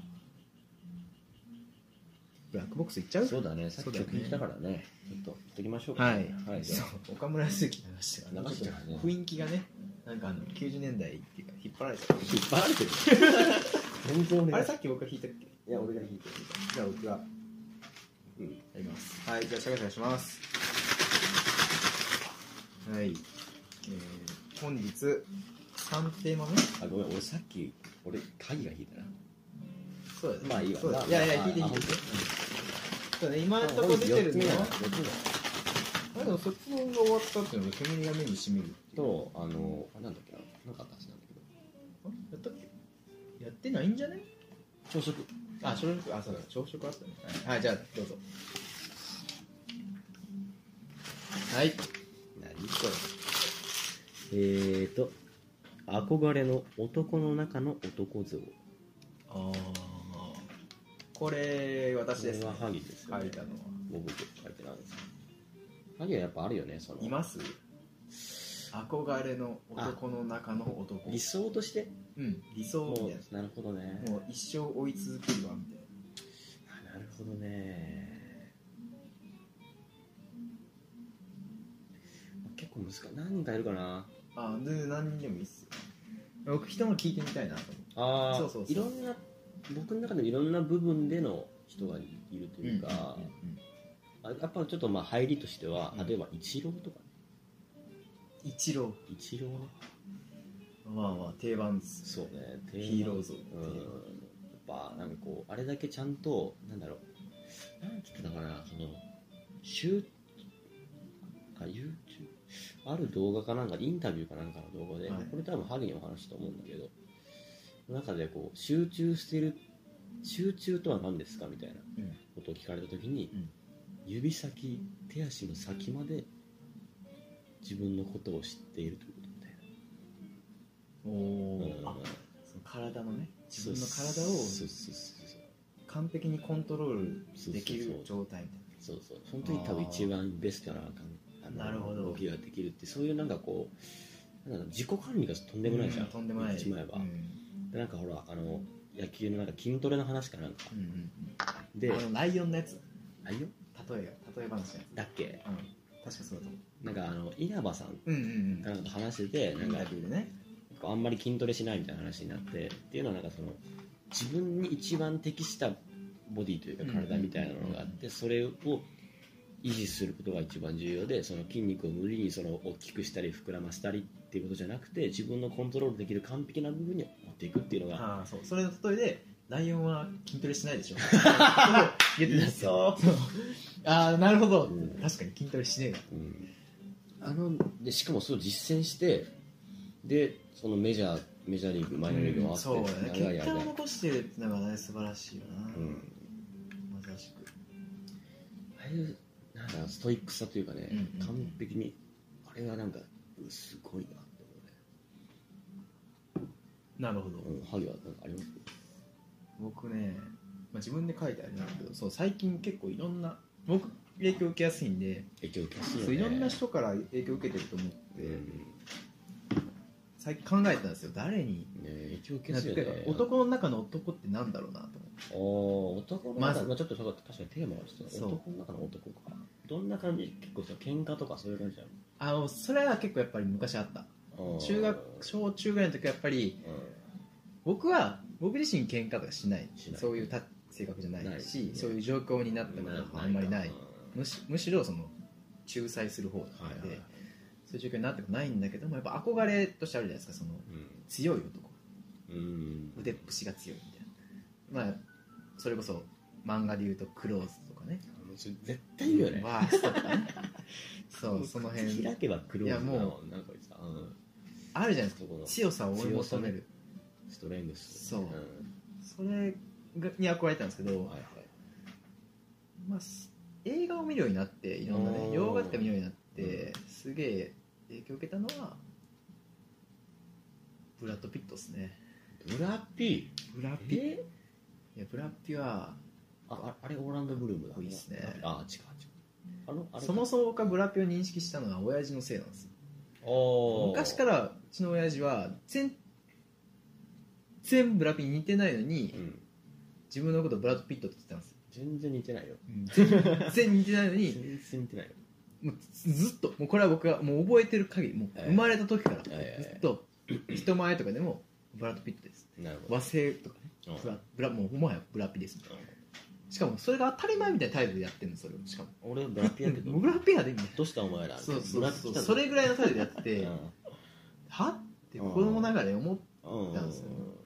けどね映画を見出してうんそのまあまず親父がブラピってのは分かんなかったです結局今でも分かってないんですよ そこが本当正しい本当真実なのいかや違うんだろうね真実じゃないのかって分かんうないんはいですけどブラピがかっこいいってことは分かりだしたんですようんまあ、単純にまあ顔がねかっこいいってなうるし、そんのどういう格好をしたのそのあの、ね、男どのんな中映の画かな男っていうのはうんなんだろうなセブンっていう映画がはあ昔あっうて結構残虐な殺人事件をモチーフにしたん映画があってセブンとかあとはスナッチっていううんヒッピーブラピがヒッピーに扮してる映画とか、あとはあれ有名なやつほらあれだよブラピの出世作といえばあれだよミスターミセスいやそれは後年だよ それアンジェリーナ・ジョリーと結婚するきっかけのやつだよあれなんだっけ僕覚えてねえな名前が出てこねえやあの地下闘技場でああファイトクラブあファイトクラブだあーそうファイトクラブとかあの辺見てファねイトクラブだねななんだろうなもうブラピにしか出せないそのうんダンディズムみたいあああったなのもはやエロティズムみたいああもはやエロなあれがねやっぱ日本人にないあなあ親父には感じたそのエロないないねか一切ないね全くない何をもってブラピって言ってん分のかんないあげよそうでもとりあえずブラピがかっこいいなと思ってましたねはでも自分のことはブラピとは言わないですねうん言えないですねあなんか近づこうとしてなんかやってないのそのあーブラピはタバコの吸い方がかっこいいんですほようほうどんな感じですいやもう普通に吸ってるんですもう普通に様になるんですそれがあなるほどねあるじゃないですか様になる人すしならない人あるある僕ならない人なんですよ様によく言われるんでちすょっとよならないんだよねなんか言われないんですよちょっとファ言われたいいじゃないですかちょっとぐらいフはァニーさが出るよねねちょっとファニーさ出るよねうんそそうそういうとこをもうちょっと近づけたうい、んしょうもないですよね、いやこういうのが多分憧れというかさ憧れなんですよねロマン他ありますお宝の中のどこでしょううん、まあ、力強さねまあ僕結構あれもちょっとテーマからずれるかもしれないんだけどコメディアンって結構ねあー憧れるといううかんね、特にその、まあ、僕の中だとなんだろうその日本のお笑い芸人じゃなくて例えばチャップリンとか、チャップリンはまだ見てないまだチェックしてないんだけど例えばジム・キャリーとかおロおビン・ウィリアムズとかあと,、おーえー、とウディ・アレンちゃんともともとコメディアンででみみんな映画に行くんだけどねミスター・ビーンとかミスター・ビーンはねちょっと違うね違うねちょっと違うねイギリスだしね、うん、まあ好きなんだけどミスター・ビーンもなんかあのあの3人特にそのジム・キャリーとロビン・ウィリアムズなんだけど、その周りはめちゃくちゃ笑ってるんだけど本人は全然笑ってないというかねああそれですごいこうタフというかさうんうんみんなの前で同型を演じることの強さみたいなるなのわかるほどでも確かにそれは難しいよねうん、だ結構ねロビン・ウィリアムズは結局自殺しちゃうしうんジム・キャリーもうつ病なのえー、やっぱなるんだなるほどなるほどそこの多分跳ね返帰りり返りがあるんだろうねその実際の自分の姿とね、うんその人前での自分の姿の違いみたそいうなそうそうそうそこをこうコメディに変え続ける力というかあータフさタフさはね正直かっこいいなってメ思ンうタリティメンタリティのタフさ、なるほどあーでも確かにそれはかっこいいですねこの前ねトゥルーマンショーっみたていな映画でしょそうそうそうなんか生まれた時から実はそのハリウッドのある山の中にあるめちゃくちゃ大きいなんだろう東京ドーム何個分っていうかわかんない100個分ぐらいもっとかなところに街を作っセットの街を作って、うんうんでジム・キャリーは主人公でトゥルーマンって言うんだけどもう赤ん坊の頃からそこで生まれて成長してで街の人もじ実は全員俳優なのねおその一緒に住んでる奥さんからお母さんで職場の同僚とか友達とか、うんキオスクの店員さんとかも全員俳優なのあらゆる人がねあらゆる人が出てくる登場人物全てが自分の人生のにおける登場人物全員がそうそうそうそれ役者なのよでその中でまあ生きてて結局なんかこう気がついて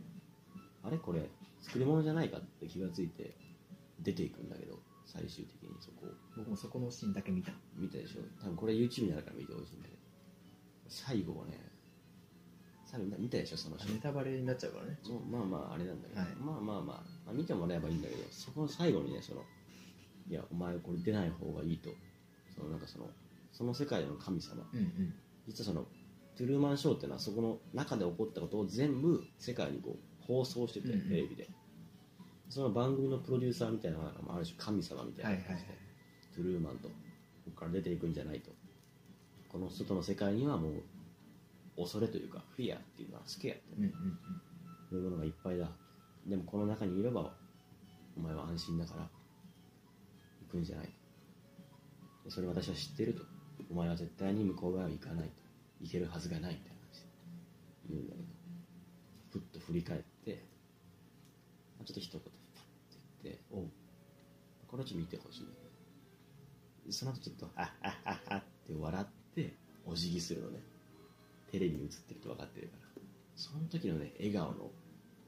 なんだろうその全部作り物って分かってた、まあ、全部作り物の上で生きてきてこれからもっとなんだろ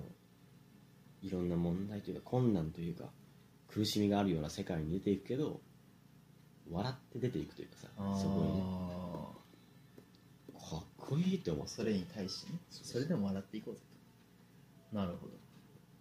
そういう強さかな僕はね精神的な強さがあるみたいなあそうそう僕やっぱ寡黙な男とかも寡寡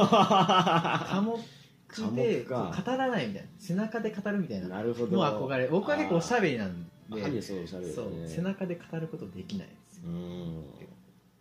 あの黙り込むまあなんだろうな普通に静かにしてる時ももちろんあるしあるね全然普通にあるしでも喋ることもできるうん本当に喋らない人いるじゃないですかその多くを語らない人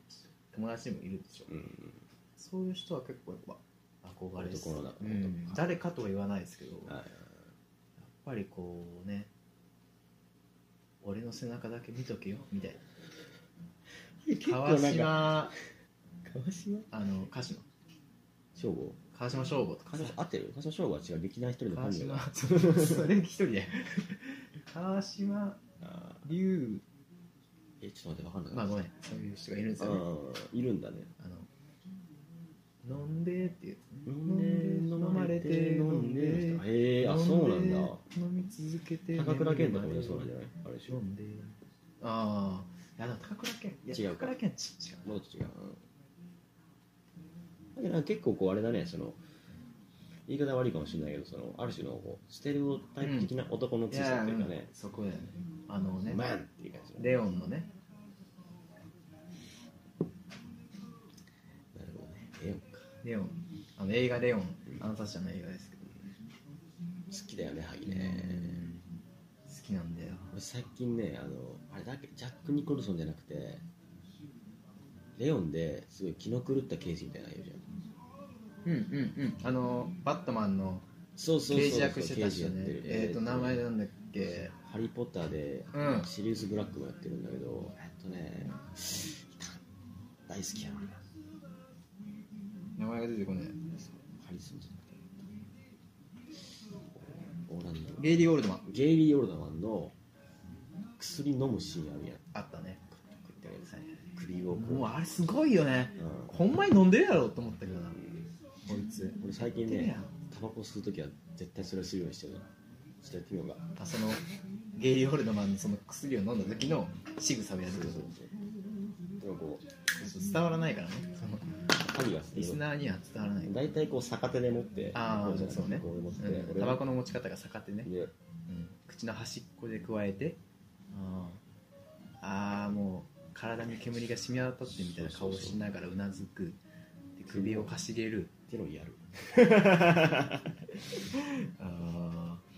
ーやっぱあのあの映画はすごいな、ありゃ感動してるうんまあ、その映画とかねそういうジャンレノのね最後ねあのパチューダに It's from パチューダバーンこれはね見てほしいですみたいまあ多分ねもうあらゆる人に見尽くされてると思うんですけど、もう何回でも見れる映画っすよ何ね回でも見れるねマジで僕もう覚えちゃったの最後あの何一連 のマチルダが逃げていってね逃げていってレオンがねレオンがこうもうちょっとで変装ねしてねもうちょっとで脱出できるってこれねでゲイリー来ちゃうんだよ、ね、来ちゃうんだよねそしたらねうんで銃でバーンってやってね、うんああもうレオン死ぬんかって時にね、うん一矢報いるわけよシうんッいやーめちゃく僕ちゃもなんかやっぱうんああ大いう丈夫こううん、ネタバレして大丈夫あうんああなんいうかあ,、うんるよねその刻みたいよねなんかなんか刻みたいってなんだなんか刻みたいよね、うん、刻みたいよやっ面白いなぱりうんまああんまりそういう生き様をやっないもんねできることしてもねぱ自分の生き様にはね誇りを持って生きていきたいっすはいということでまとめ方ちょっと待って 憧れの男の中の男像はいまあ、こんな感じでねちょっとまあ普通でしたけどね能力良かったよみんなまあそうやっぱあるんすねあるんじゃないやっぱ女性の中の女性像ねあるよねそう男は男みたいな感じでもないですけどね、今はね女性に憧れたっていいんだし、ね、うんっ全然子供に憧れたっていいんだし、ていうとはいじゃあ次行きましょうかダメですよ適当に話し ちゃえーっとはい伝わるからねそじれゃもあ伝わるからねマイク越しじゃあちょっと第、え3曲目の紹介をねはいはいしていきましょうかねヒップホップをねちょっとヒップホップ注入してねはい はい気分を変えていきましょう大丈夫あーでもちょっとヒップホップじゃないやつにしようこんなん下手くそになってない大丈夫どうしよっかなあじゃあこれにしよううんえーっとねすいませんあのヒップホップって言いながらヒップホップじゃないアーティストをね j p o p うんのうんいいじゃないいいアじゃなーいティストを紹介したいなと思いますん僕がね今年って僕自身はん2年ぐらい前から知ってるんですけど、うんあのー YouTuber でもともと活動していたアーティストで、うんまあ、幼い頃からあのピアノを、うんえー独学でうん習って、えー YouTube にねこう動画をいろんな人のカバーソングをピアノで弾きながら歌うみたいな動画を開け続けててすごいもうし多分78年ぐらい前から注目されて、うんまあ注目っていうか YouTube をしてやってたんだね最近本当ここ数年でまうずかなり YouTube でも人気有名になってきて、うん今年ついにうん歌手としてうんデビューすることになった藤井風というアーティストの曲を紹介したいと思います、うんとりあえずまあ聴いてもらいましょうかね、はいはい。それでは聞いてください。藤井風で、もうええわ。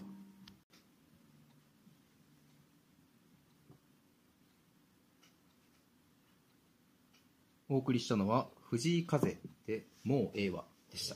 いいねいや、かっこいいですね。えうん気持ちいいね気持ちいいですね、なんか。いったね軽くね来ましたか。うんえー、97年6月生まれ。一個下だ萩野越田です、うん岡山県の南西部の小さな町に生まれる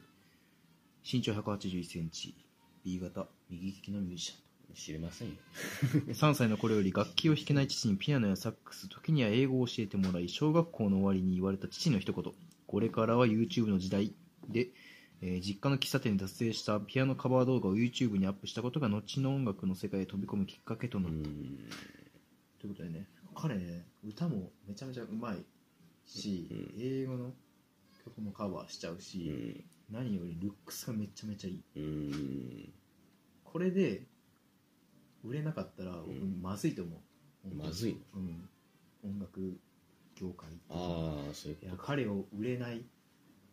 日本の音楽の世界がねうんちょっと狂ってんじゃないかなって思うぐらいすごういんあそうなんだううんんうまいですよ本当に曲、うん歌がうまいんで、うんこう惚れ惚れするというかうんまあ、ヒップホップ以外で紹介した初めてのアーティストなの初めで、てだねうん多分初めてだと思うんですよ。これ以外踊るあそうかダンスがあの辺でポップになるんじゃないそっか、あの辺はそっか、ベまあでもまあヒップホップも入っててるし一応、ちょっとね、入ってるけど。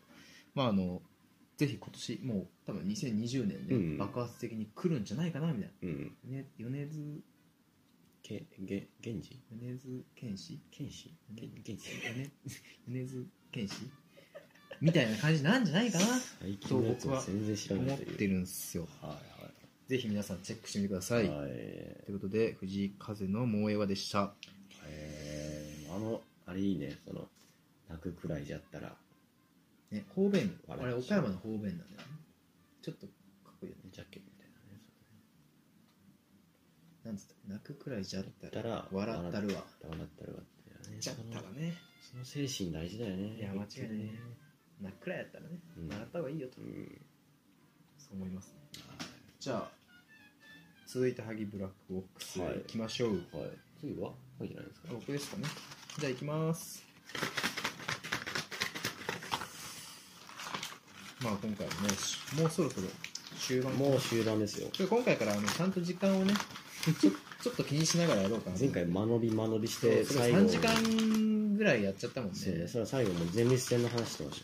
たよねえ最後もう間延びしすぎて前立腺の話してましたからしてたねあれひどかったよひどかったですねね。はい、じゃあ行きます。はい。なんでしょうね。はい、ダダン。イオの大ホラ吹き。誰が一番それっぽい嘘をつけるか。そうね。なるほど。うん、これははやこれ僕ですね。結構思いつきで書いた部分があるんですイけオのど。大ホラ吹き。あ、それっぽい話をすると。そうそうそう。なんかこう、あお例えばさ、、その、なんやろ。宝くじ2億当たったんだよねっていう話ちょっとなんかなさそうじゃん。でも、例えばなんだろうな。明日大学休みなんだよねっていう話はめちゃくちゃありそうじゃん。まあ、そう、確かに。ちょうどいいやつああ。あ、でもない。いや、あれない。どっちみたいな。うんうんうオん。ーロラをどっちが吹けるかっていう。ああまあいけるいけるいけるいけるっていうかえでもはやってはちょっと考えて書いたわけじゃなくて思いつきなのこれまあ、1個あるんだけど。ああそうなのうん。あるんだうん、ああるあるるのはあるある、うんどっちっていうやつがあるんだでも聞いたことある何があのー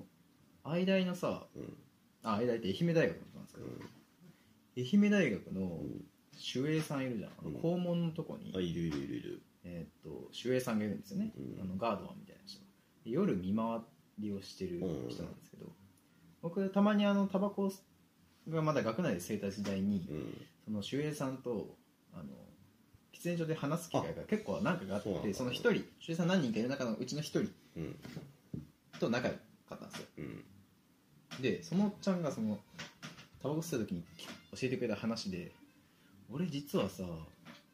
昔まだ売れる前の友近と付き合ってたんだよって言っててえー、みたいなマジっすかっめちゃくちゃありそうなんだけどてな話なんですよあそれは聞いたのは本当だよいや聞いてない今作ったの 聞いてない 今作ったのみたいな感じでしょそうそうそうそう、はいはいはいはいはいえ今即興でやったの、うんそうってことちょっと待ってちょっと引くぐらいクオリティ高くてちょっと焦ってるんやけどまあまあまあままあまああそういえばね今思い出したんだけどああマジいでやこれちょっと別の話あのあ別の話ちょっとあれでなんかあのちょっと歯に嘘をつくのがうまかったなと思ってうんうんほら僕がオーストラリアから帰ってきた時に、うんなんだっけなぁ何個か嘘ついててうんなんか今日本ではこれこれこれがすぐ起きてるとか、うん有名人のあの人が結婚したとか去年去年かな、うん話して「マジ?」って言ったら「嘘みたいなこと言われて「うん叫んなよ」みた いなその時に、ね、山ちゃんとうん蒼井優が結婚するうんうんうんうんってしてたってきて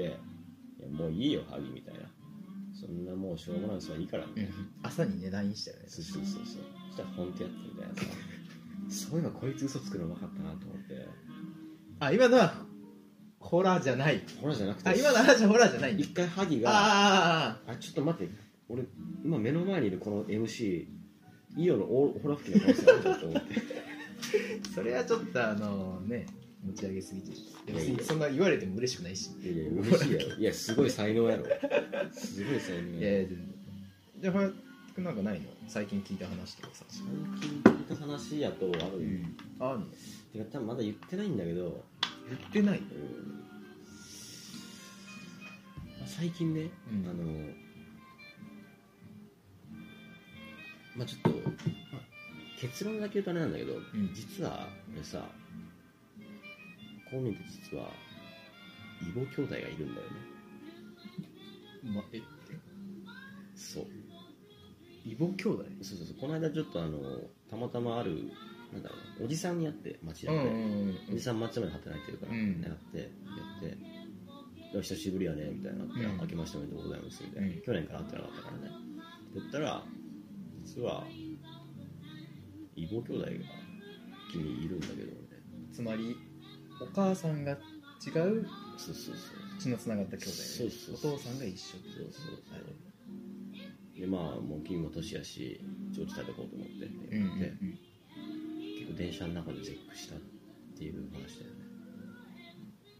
だよねうんうんおーおーおーおーおーおーおーまあホラーおホラーだねなんか結構こうねなんかマジありそうな話やねいやそうそうそうほんまにマジでありそうだよねいやいやマジありそうやなマジでありそうやねううんうんいやなるほどそういう感じねお兄さんいるんだから多分ねうんお兄さんまだ顔も見たこと見たことないお兄さんがいるっていうなねるほど結構シビアな話だねそんな感えじー萩の方はありますかあーともよくそのさっきの話友近につなげれたよねなんとなくまあそういう芸能人系の話っていうか最近聞いたやつでうん東京にいた時にあの不動産の会社でうんちょっとバイトしてたんですよ、うんまあ、今もたまにしてるんですけど、でそこの社長がすごいいい人で、あのよく飲み会っていうかあの学生が行けないような店に連れてってくれたんですよね、である日あの今日違う不動産の会社の人と社長とね何人かと飲むからおいでよって言われて「うんあじゃあ行きます」っつって、うんぜひぜひ」っつって行ったんですよで、えっと銀座のすごい、まあ、普通銀座の中では普通のお店、まあ、僕は行ったことないようなお店ですけどまあお寿司っぽい和風創作料理みたいなお店に行ってうんで行ったらこううちの社長ともう何人かね結構40代ぐらいのおじさんみたいな人が数人3人ぐらいいて、うんで、えーまあ、みんな実は社長なんだよみたいな、うんおおみたいなこんにちはみたいなあ聞いたことある名はい前はないんはだいでその中の一人がん「俺今女優と付き合ってんだよねうん」えーみたいな「え誰ですか?」みたいないや多分知ってると思うそういう結構有名だしうんあでもこういう人の言うその女優みたいなやつってそのまあ女優さんすごいタレントさんすごいと思うけどやっぱり売れてない人のがなんかな多いみたいなねしそんなね大物と付き合ってるなんてねうんないもう想像できんできやんないできないそうできひんくて何人か言ったわけよ名前をなんか例えば新垣結衣とかはいはいはいまあそんなわけねえけどねえよねえよみたいなとかさはいはいもうちょい上かなみたいなはいはいはい年あ齢るああみたいなえ誰やみたいなまあまあ出てこんかったよねうんで CM 最近出てたよみたいなおおみたいななんか東電の東京電力の CM 出てたほえー、みたいうんな。あと、今ドラマ出てるよ。あ、いますかみたいへーな。ちょうど今で。ちょうどそれがね、去年、2019年のいつか。うんで、今の、このクールのドラマ出てるよ、みたい今な。えー、みたいな。え今っすかうん主演だよ、みたいな。ええ主演みたいな。え、誰うんそしたら、誰やったか。誰わからん。いやあんまテレテレビあんまそううちテレビないからね誰やろう女優でしょそうそうそう、女優さん、女優さん。30代半ば。 30代半ば30代半ばうん。長澤まさみあもっともうちょい年上何やった待って俺が唯一知ってるクールで言ったらあれ誰だっけ名前出てこないあれ誰だっけいたっけドラマ見てんのドクター X だけ見てんだよああ 俺ね深田恭子と付き合ってんだよねマジでええ深田恭子深きょんえあの人と付き合ってる男がこの世にいるのかっていう話なんです よまあ嘘なんだまあまあ嘘なんです嘘よなんねですよね、嘘なんですけどだんだん境界ね線が怪し怪しくなってきたら分かんねえな、あれさっき結婚したよね福田君っていやしてないってしてないしてないしてないしてなあいそっけしてないしてないまああの気になる人はあのウェブでね検索してみてください深田恭子彼氏トークテーマ怖いなイオの大ホラ吹きっていうねタイトルなんで、まあ、フホラを吹く。それまだありますあの俺多分嘘苦手嘘言えてる嘘多分さっきちょっとまあ思いつきで言ったけどあとなんか今ちょっと考えたんよあー聞きながら、うん実はなんかゴルフを日本に持ち込んだの俺なんよねとか いやいやいや 紳士のスポーツを しようそんなそんなことはある 俺実は正岡式の人 だいやそれもちょっ と思ったいやなんかどれもちょっとあれだなと思ってしっくりこんだでししょっくりこなかったあやっぱあげうまいね友近のやつは本当にあ本当に怖かったちょっまあみんなねそういう過去があるかもしれないですね、ということでイオの大ホラ吹きはまあこんな感じとでいはい締めましょうか、あんまりくなかったなまあ難しいねうん話が上手い人がやらないとそうだねうん僕らではまだ技量不足うんじゃあもう一個ぐらいいきますか次で多分ラストぐらいかな時間的には、だねうん今回ははいじゃあ最後いいトークテーマ弾きたいですね、うんこれだあさっき僕弾いたっけもしかしてじゃあ僕読もうかはい、読ももううかくだねさい。俺何やってんねんと思った話あこれはあハゲでしょそれ僕ですね、虫ハゲです。俺何やってんねんがあったんですよ。え、なんか、なんかいい最近。 俺何やってんねんみたいな。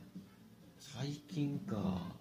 俺何やって、あ、どういうニュアンスでもいいですよ。あーちょ結構前だったんだよねあうのなんかね俺先言っていいの大丈夫ん。いいよ。なんかね、アルバイトで、まあ、臨時のアルバイトっていうか、うんうん。その日だけの日雇いのアルバイトみたいなのしてて、でそれが測量のバイトその時は結構楽しんでやったかあら、ー測量のバイトね測量測量めっちゃ楽しんでやったうら、ん。鼻水出ますよって言いながらね、うんおじいちゃんに向かって、あれして、なんかね、あのー携帯のキャンペーンみたいなバイトで、携帯のキャンペーン。あのーデパートとかに行って、うんまあ、机こう3台ぐらい並べて椅子も並べて、うんでまあその通りかかってくる人に新しく携帯を契約してもらうみたいなタッチアップみたいなやつですよねキャッチアップするみたいなやつ化粧品売り場のまあまあそんな感じでですそんな感じのイメージでちょっとあのなんだろうなビンゴとかビンゴあー大会を同時にやって、ジャンパー着込んでる人そうねそうそうあれよくあるじゃんそあるのねそれでこううん引っ張ってきて、はいはいはいでこう契約に持っていくみたいな、でその時に僕そのビンゴの紙を配る役とビンゴ大会を盛り上げる役のバイトやったんよ 盛り上げ役そうそうそうそうそう、でもねそのやっぱまあまず子供が食いつくわけ、うんうんその家族連れでねうん子供来て、ビンゴやりたいみたいな、うんお菓子とかもらえるからああ景品でそれをね餌にしてそうね餌にしてこう来るわけじゃんね子供側にビンゴカードあげてこうやって見てて、バーンってこう開けていってみたいなね、でビンゴ終わり際ぐらいかビンゴやってる最中にあの親御さんのとこ行ってあのそういえば最近その携帯の機種変とか考えてませんかなるほどそう子供を出しにそうそうそうそうそうそうあなんて絶対結構もう8割ぐらいなんかこう顔引きつらせて「あー来た」みたいなそのあー別に今大丈夫ですみたいなそうそうそういう反応されるわけねそうそうそうそうまあそれもまだしんどいじゃない、うんうんそれはいいんだけど、うんうん子供にビンゴカードを配ってる時にうんなんかそのだいぶわけのわからない仕事じゃんそのなんかその騙してまあ騙してないようんまあ騙してあないる一個の方法ではあるんだけど、もちろん営う業ですからん、ただまあ子供を餌にビンゴを餌にしてうかんかった魚でうんうん親を引き継ぐみたいな、うんその時に俺なんかねビンゴカードこう手元に20枚ぐらい持ってて、ちょっとこうなんかまあ多分緊張が切れたのかなプツンとねでため息ついて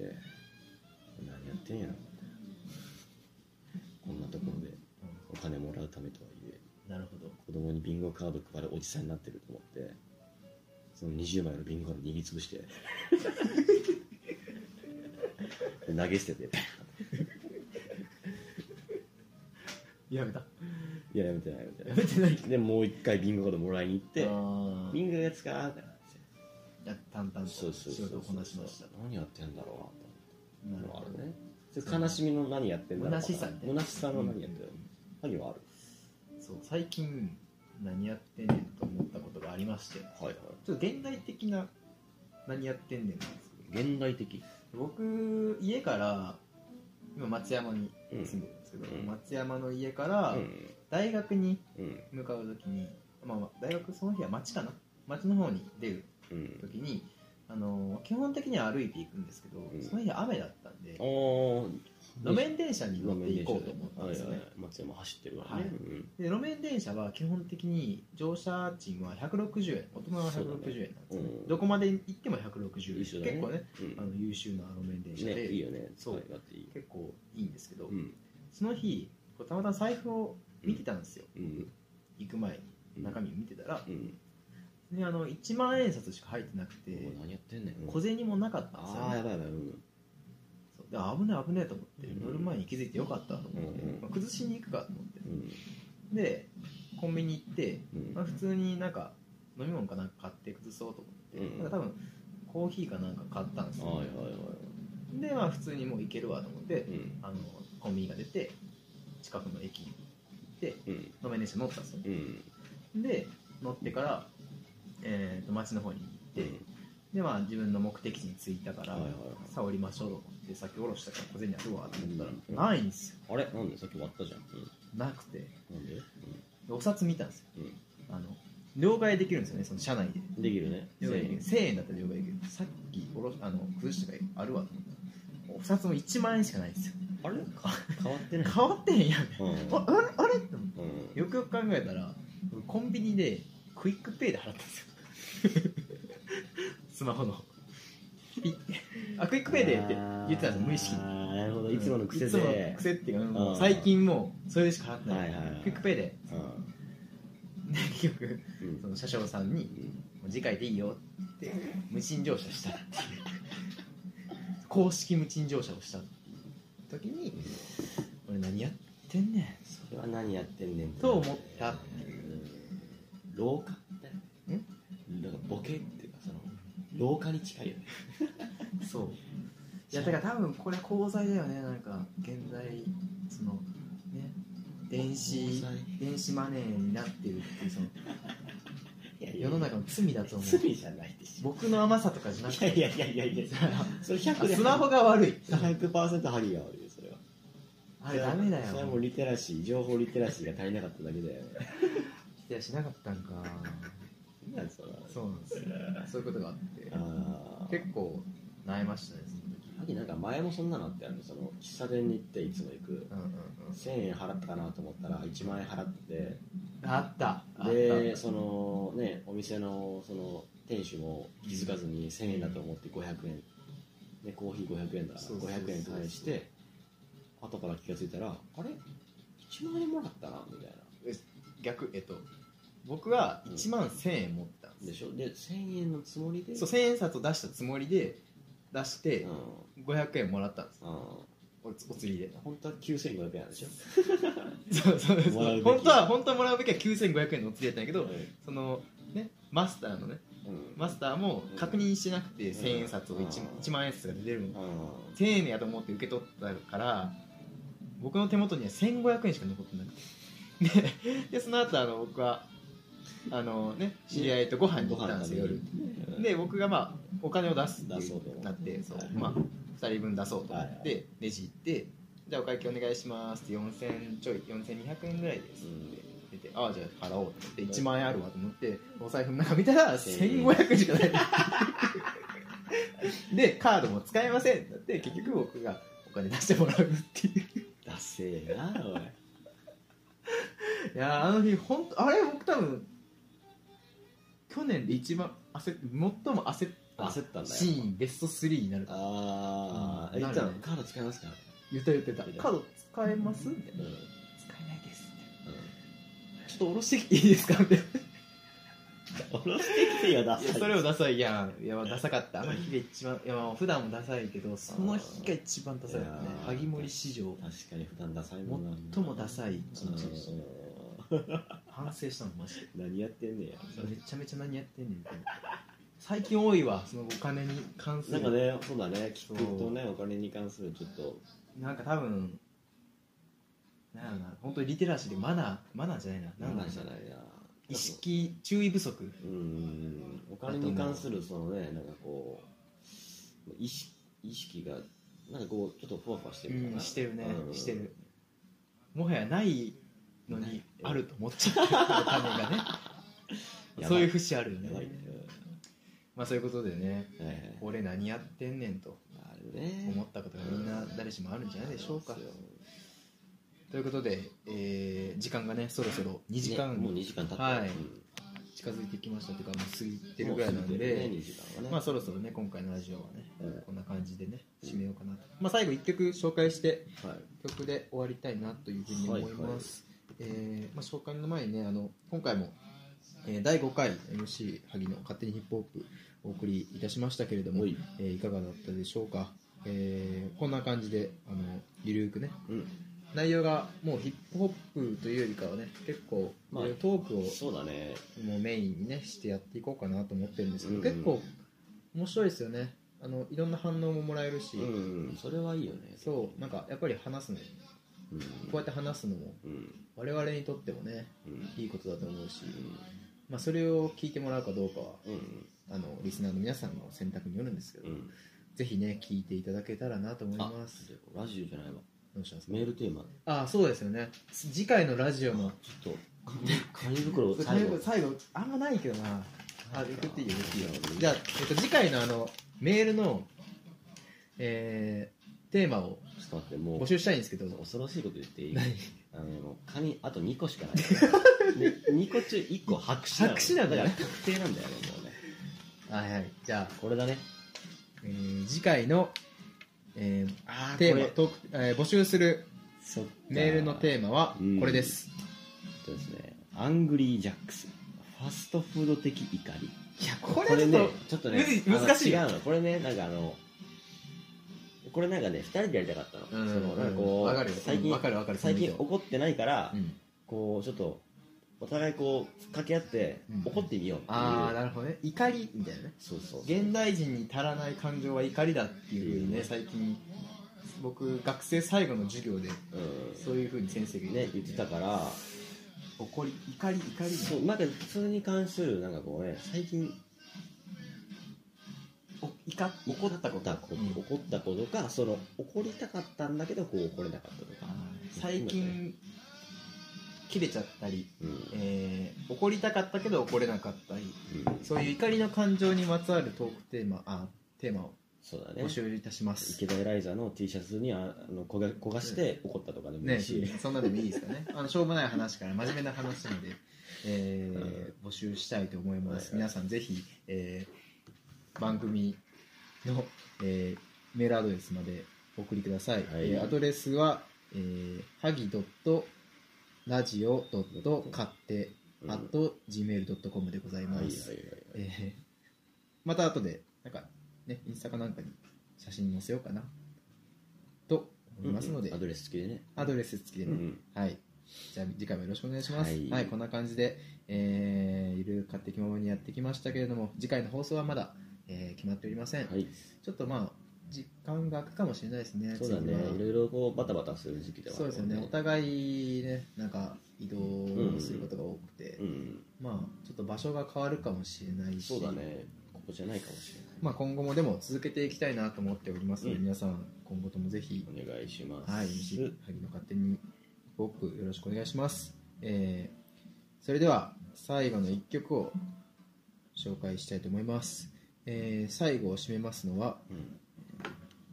ジンドック、しんどくはい、大阪のラッパーのね曲をうん最後に流してお別れの曲といたします。はいはい、じゃあそれでは聴いてください。ジンドックで小悪魔リトルテーマ。皆さんありがとうございました。えー今夜のお相手は MC ヤギと颯でした。はいおやすみなさおいや。すみなさい See you